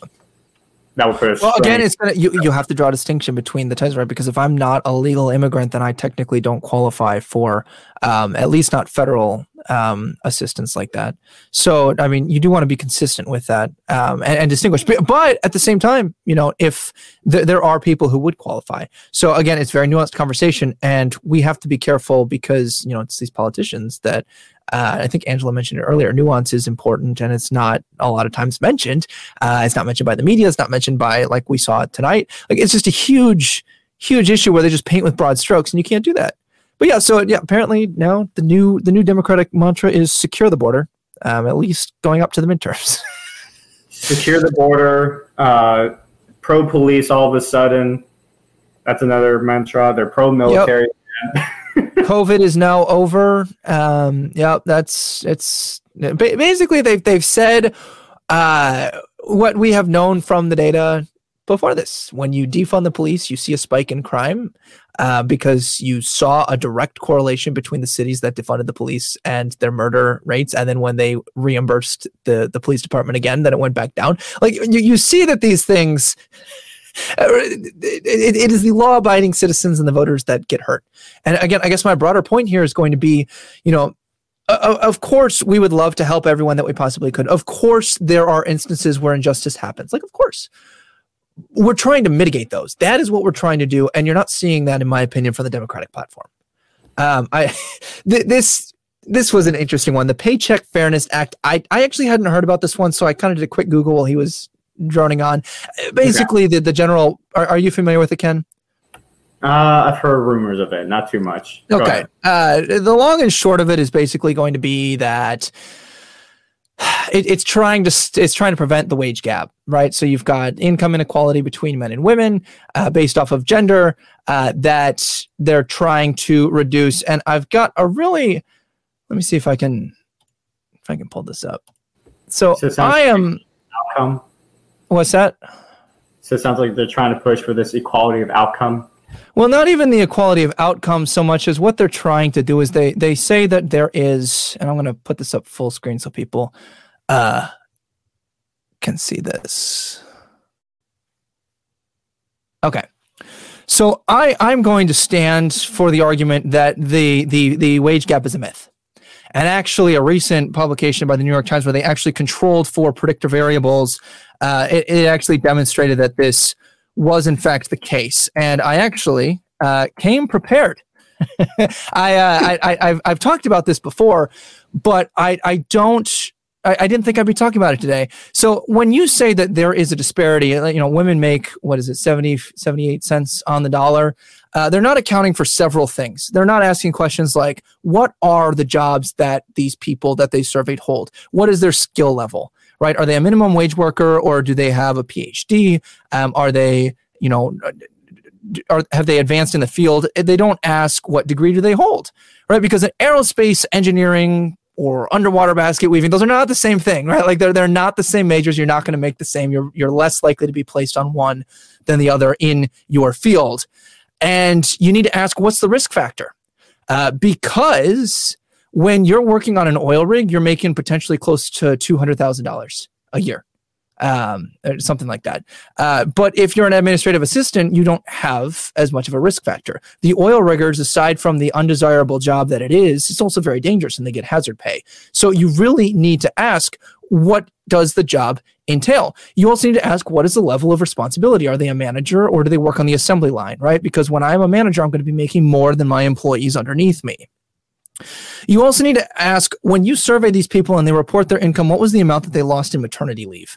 Uh, so if you're going to be saying that women on average make less than men, you need to account for those things because you have um, all of these things would be called control variables. Right, they're things that you need to account for in order to run the analysis that then comes out and says the, there, there's there's a discrepancy. And I've actually talked on this several times. Um, in, in, various lecture situations. Uh, and what's really interesting is that uh, within the last year, year and a half, I think it was the, the New York Times came out and published a study that basically said if you control for everything I've mentioned here, women, if and you're again taking the average here, they make 98, 99 cents on the dollar for men. So the study that is held up by the Democratic Party to pass a law that is actually more restrictive on the businesses for no reason and won't fix their issues actually winds up being more uh, it, more or less it, it doesn't it doesn't do what it's supposed to there which which is which is crazy uh, that that they can stand there and they can say ah yes this this is something that exists and we need to deal with it and actually in addition i want to quickly point out though too that women tend to be more social psychologically and so when they choose a job in particular they're going to pick jobs that are more socially based and those jobs tend to pay less than the yeah. it's predominantly male you you are actually exactly correct here. And uh, we're talking actually i'm going to zoom in on this so you can see this. When you look here this is the female dominated stem degrees by early career salaries. So uh, usually you're going to have a difference between STEM fields and non-STEM fields. So like I'm really sorry to myself and everyone else who is in the social sciences or the soft, you know, the humanities, anything that is not hard science, uh, STEM is going to be science, technology, um, engineering, and math. If you're not in fields that are based in those things, you're just not going to make as much starting out the gate. And honestly, you will never make as much as someone who's doing, let's say, aerospace engineering. So here is, if we take the STEM degrees right here, top STEM degrees, the the survey that they had out there that actually controlled for the things that I talked about and controlled for their majors if you are the, these are the fields right here that are more likely to be dominated by women. And if you're only listening to the audio version i'll read them. Uh, animal sciences zoology neurobiology and neurosciences interior architecture biology uh, let's see here biotechnology physiology ecology microbiology biochemistry cellular biology food science technology and then pharmacology and toxicology those are the STEM fields that tend to be dominated by women. And again, this is in general. It's not to say that women don't go into these fields or can't go into these fields. This is, again, the average. Look at the salary base here along the bottom $60,000 is what you're on average going to make when you start out. And that is the best salary that these fields make out of everything I mentioned. On the low end here, you're looking at around 32, 33,000. So even going into a STEM field, which on average makes more than the other fields, like uh, let's say something along the lines of like teaching or college professor or um, I don't know, political science, anything like that. Eh, on average, you're going to make less than this anyway. But the the when women go into STEM, they tend to go into these fields, and it's for what you mentioned, Ken. It's actually because um, a lot of times these are a little bit more social in in nature. Now, look at the male the the, the STEM fields that are dominated by men, right here. Forestry, computer systems networking, computer information systems, physics, computer science, mechanical engineering, aerospace and aeronautical engineering, computer engineering, electrical engineering, nuclear engineering, uh, metal. I don't know something with metal, metals for engineering. all the jobs, basically. yeah, and here we just have all the the engineering, mining engineering, petroleum engineering. Look at the starting salaries. Out of so all of these are the ones that are dominated by males. Of course, there's females here in this field, but they're they they tend to not have as many women in them, and it's really important to note that these these off the bat make more. Uh, so the lowest one here, you're looking at a starting salary of around forty thousand, and when you get up into like petroleum and engineering, you're making upwards of ninety thousand a year. So it, the distinction that needs to be drawn here is that STEM fields that tend to make more, the ones that are dominated by men, also tend to be higher paying. So, like, of course, when they they average this out and then they say, ah, women make less than men, it's because of this, and they don't account for this in that study. So, anyway, the bigger point that I'm getting at here, rather than than droning on, sorry. Is we need to understand that according to Biden, we need to pass this legislation because there's inequality. When in reality, there, there, there is not equality when you account for personal choice.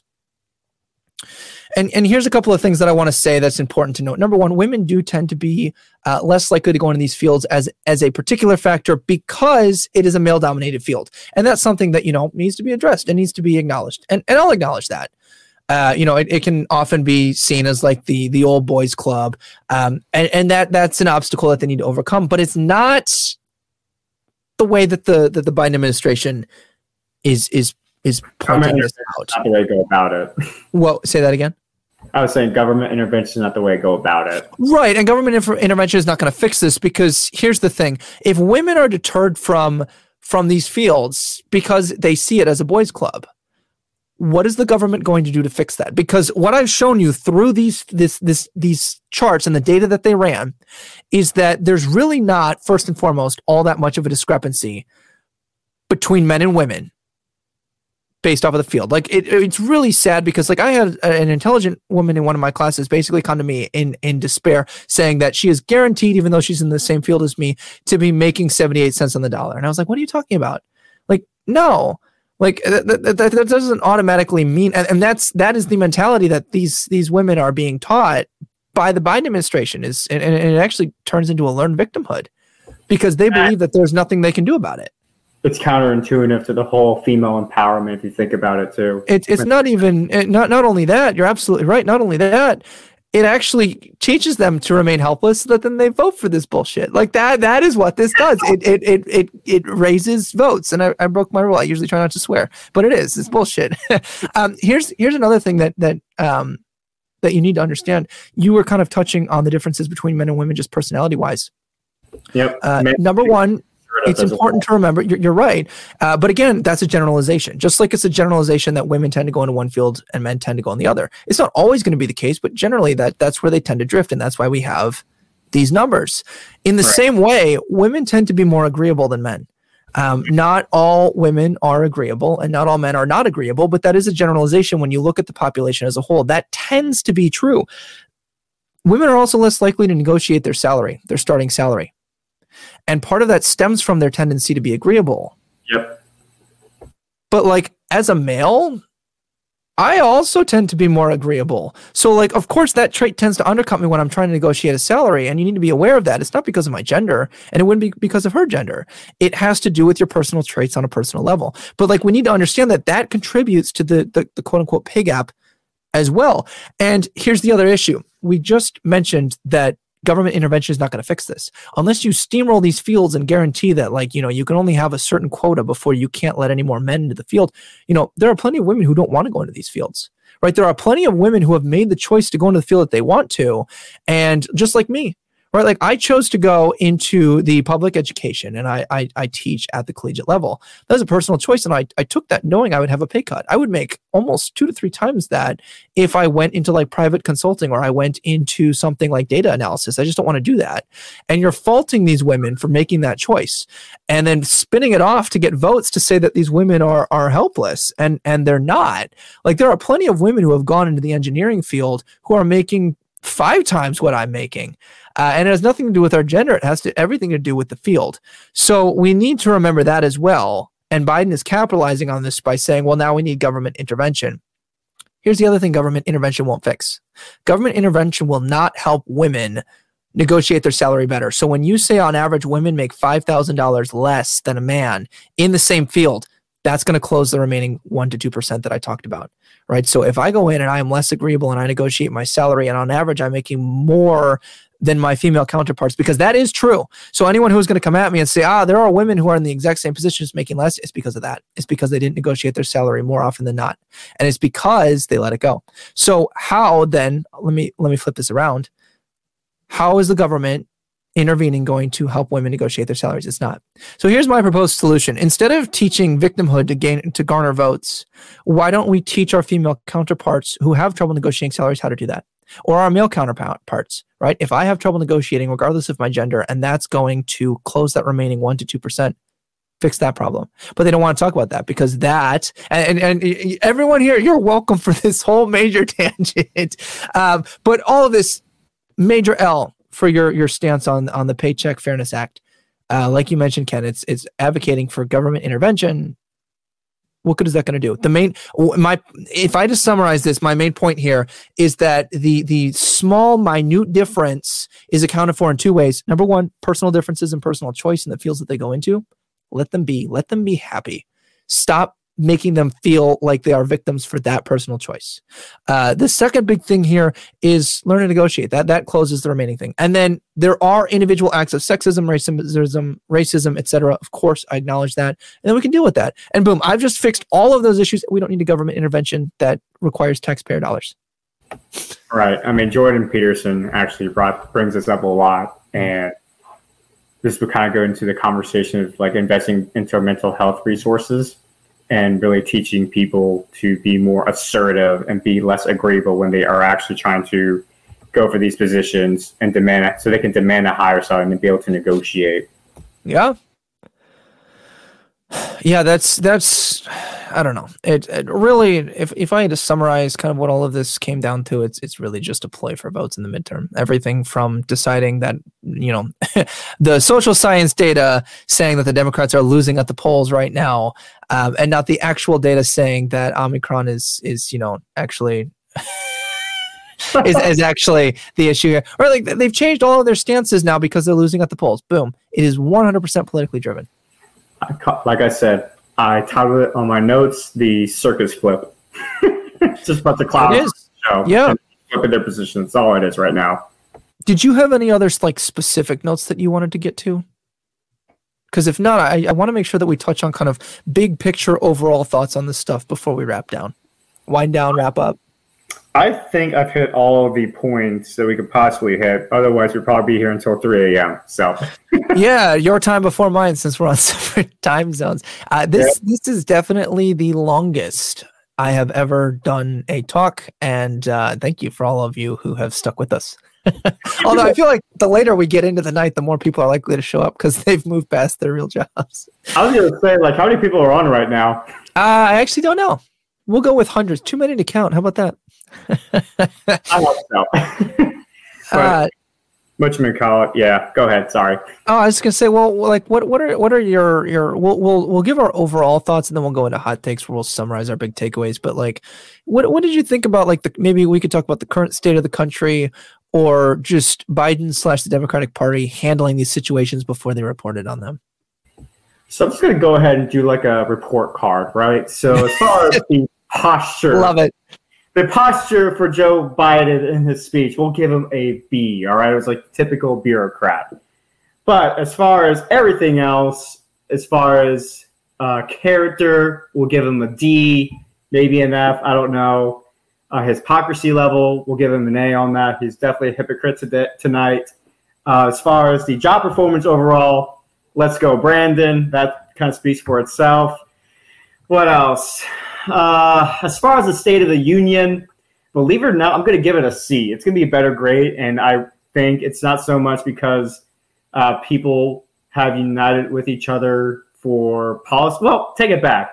We have united against really the radical left. It seems like in Joe against Joe Biden, and again, I think the Democrats highly overestimated the popularity of their ideas, and obviously it showed tonight where they did a complete 180 on all of these policies. Whew, man. All right. Well, I guess you know I'll, I'll, agree with you on the B for the the posture and the delivery. Like that was fine. I think he stumbled a few times, which I'm probably gonna you know jerk that down to a a B minus. Then it kind of drags it down a little bit.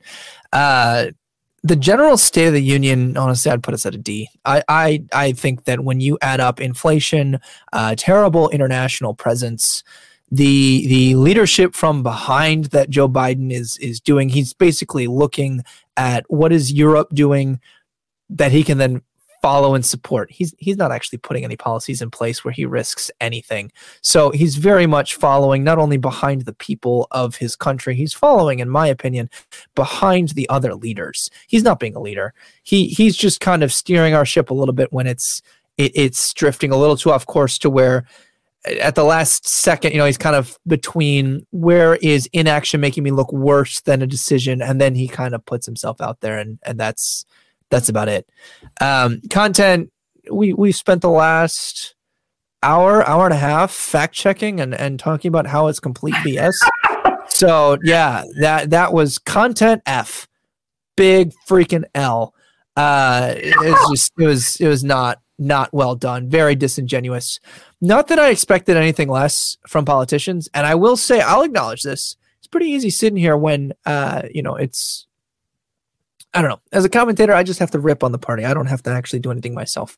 As much as I, you know, would like to say that a lot of my policies would be a heck of a lot better than theirs, I, I don't. I'm not obligated to do that. They they are in office. They're making the big bucks. That is on them. So th- those are the ones that I'd hit on.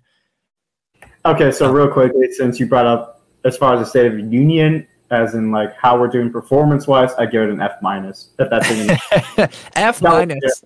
I didn't know you could uh, negatively fail. I thought a fail was a fail. they got F minus, like you said, big, huge L. as far as implementation, practicality of the policies so far. So definitely, in that regard, definitely an F. So I was just talking about like the unity aspect. yeah, that's fair that that okay so yeah all right that's fair. I, I, mean like you said i feel like we're more unified against the president and then the more crazy uh, policies that are being put out by the democrats who are in office right now. It's really not so much actually unified. So i guess you know hey maybe a maybe a b for him achieving unity since it's you know it's it's in spite. Honestly most of these quote unquote successes uh, austin mentioned this to me earlier. He feels like a lot and i agree uh, a lot of the successes that we've seen have been in spite of President Biden rather than because of President Biden. A lot of them have also been when he doesn't get through his agenda, that's where we see more success, right? Like Build Back Better would have decimated the economy, no doubt. Uh, it would have ramped up taxpayer dollars.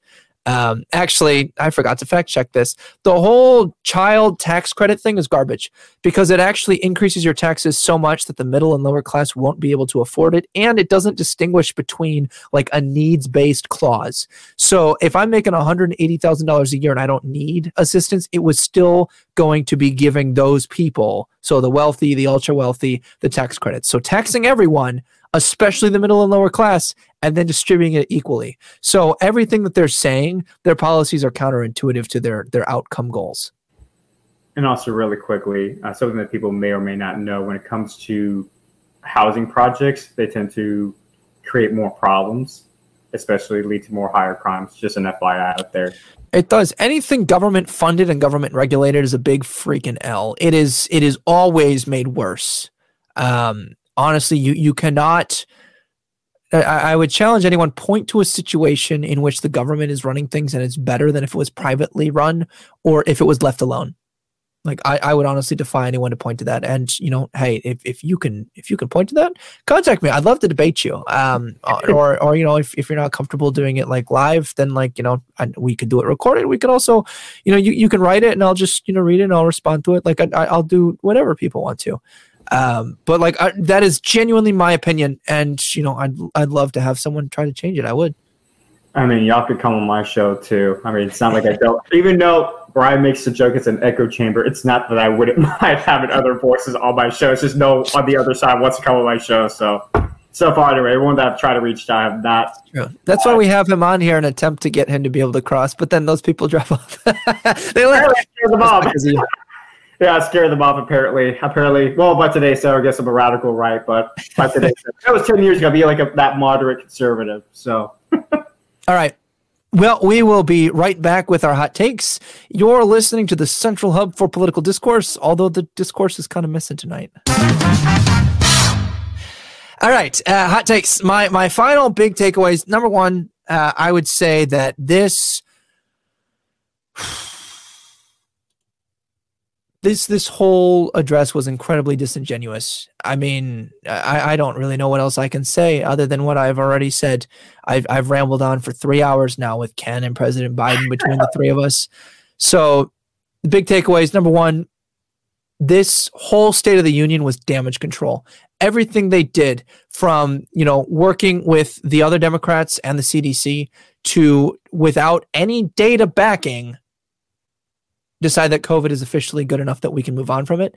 Uh, and I say with the CDC because the CDC has actually walked back their policies and recommendations several times after consulting with the Biden administration. So that that is where my accusation there comes from is because that has happened.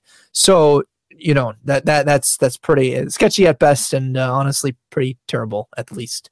Uh, so That, that's my big one. Uh, it's damage control. Number two, my prediction for the midterms is there is going to be uh, hell to pay for everyone. Like like the American people are not stupid enough to think that suddenly changing the Democrats' message to support the support the police, secure the borders, uh, and, and you know lower gas prices, you know, just because they say these things doesn't mean they believe them, and it certainly does not mean that they're going to act on them.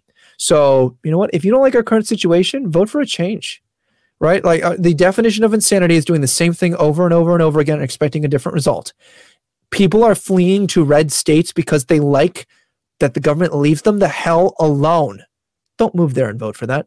Uh, to, to vote for them to you know don't don't go to Florida and the other country uh, other states that are red and try to change them blue um, when you fled there because you like the policies that are there like why why are all the Democrats going to Florida? Why is AOC in Florida? Why did the governors have their convention in Florida? Because they're left the hell alone. So, guess what? Everybody, including the Democratic politicians, likes being left alone. If you like being left alone, vote to not have Democrats in office who are not going to do that. So, really, this is all a ploy. Don't buy into it. That's my hot take. So, quickly, I want to let everyone know that even though this is probably Ryan's longest episode, this is pretty normal for my show. So I'll make that quick distinction out there. So if you want a show that makes that distinction and make you know that dialogue where we can cover as many bases as we possibly can, that's what my show is for. So my hot takes, like I said, my notes I titled it the circus flip. It's a bunch of clowns running our country right now. It's ironic that they, when Joe Biden uh, came back into office after being vice president during the Obama years, the adults are back. It doesn't really seem like the adults are back. Seems like a bunch of little children trying to pretend, wanting to give out goodies to people, thinking that hey, if we give you guys these goodies, you'll vote for us for the ne- next midterms, right? And so that's where uh, you see a lot of these flips going on, and it's very disingenuous, very hypocritical. As far as the situation with U- Russia and Ukraine, uh, definitely some warmongering propaganda, if you ask me. They're trying to convince us we should send troops over there. That's just my personal hot take, as the title itself speaks. Um, and at the end of the day, I think the donors from the Democrat side, especially Joe Biden, are telling them behind closed doors, hey, we're not doing so hot on these polls. It's time to go ahead and change the tone and change your rhetoric, which, again, action speaks louder than words at the end of the day, guys. And if their actions say otherwise and they, it contradicts to what they've been saying and what they're saying right now, take note. Don't ignore it because at the end of the day, it will affect you. I mean, we've seen the last two, the last year and a half, we've seen that very clear, stark contrast now between a president who puts America first and Americans first and kind of go with that more nationalistic perspective out there for policy making versus a person who is part of the globalist agenda and puts Americans last. We're seeing that very stark contrast, whether it's we're seeing it through our gas prices or the supply chain crisis or even our borders. Um, we're, we're having that stark contrast. So definitely take note of that and really make that distinction as well that this is what a career politician does. There's a lot of dysfunction, a lot of incompetence, and we saw what happens with someone who's not a politician running office, running taking taking things in charge. The government tends to run more efficiently from what I think I would hope people recognize at this point compared to what we've seen the last year. So that would be my hot take. Really, at the end of the day, it was just like a just a circus show right now in DC. All right. So if you want more partisan content, I guess even kind of like this, since Ken and I didn't really, I mean, we didn't really disagree a whole lot. It's not like, uh, you know, it, it's a good conversation when Josh and Marcelo are here, uh, or even Chris from the Alt Left podcast. Uh, check out Ken's show, Taboo Topic. Uh, he does, if I'm not mistaken, two shows weekly. You do Week in Review and Hot Seat. Is that is that correct? Yes. So for my Wednesday edition, it's the Hot Seat where I pick uh, one subject story that's popular or unpopular, and I scrutinize it. It's in the name for itself. It's a put on the hot seat, and that's really typically like my solo shows. I may have a guest. Brian, you've done one of them. I have. I've done two. Yeah. Yeah, you're done. I'm actually going to feature the last one I did with you here uh, this weekend, so you can look for that on our channel or his. Oh, cool! But Um, but yeah, that's my hot seat edition. And then Ryan also took part in the weekend review editions. That comes out on Fridays, where we pick three to four current event stories, two at the very least from the guests. But we do a, a synopsis, try to give our best uh, non-partisan opinion on the story. And then afterwards, we get really partisan, give our initial thoughts, and have a conversation afterwards. But like I said, it's not that I wouldn't mind having another guest from the other side of the aisle. It's just everyone I've reached out to the other side, they have decided to not reach back out or they just denied it. So if you're listening to this right now and you would actually like to come on my show and you're on the other side, by all means, you're more than welcome to. Because the whole premise of it really is just protecting unpopular speech, whether you're on the left side or on the right side. Because really, the reason why I started the whole experience, like I said, was I think there's a disconnect between the people versus those in charge. So Wednesdays and Wednesdays and Fridays, and the Wednesday, it's also I also write an article in correlation with the episode, which that's the Substack kenjin296.substack.com. All right, well, we are going to get out of here for tonight. Thank you for hanging with us. Uh, there will not be a live stream this Saturday. I've done three this week. That's enough. So go watch our old content. Uh, remember, you can find Between the Liars on Spotify and, and also can on Spotify, Apple, YouTube, Twitch, and Google Podcasts. Follow us on our social medias to stay updated for when we do spontaneous things like this. And hey, if you enjoy this show, like this on YouTube, give us a five star review, share us with your friends. Uh, we we appreciate you getting the word out there. I'm sure you find yourself somewhere between the liars. Goodbye for now.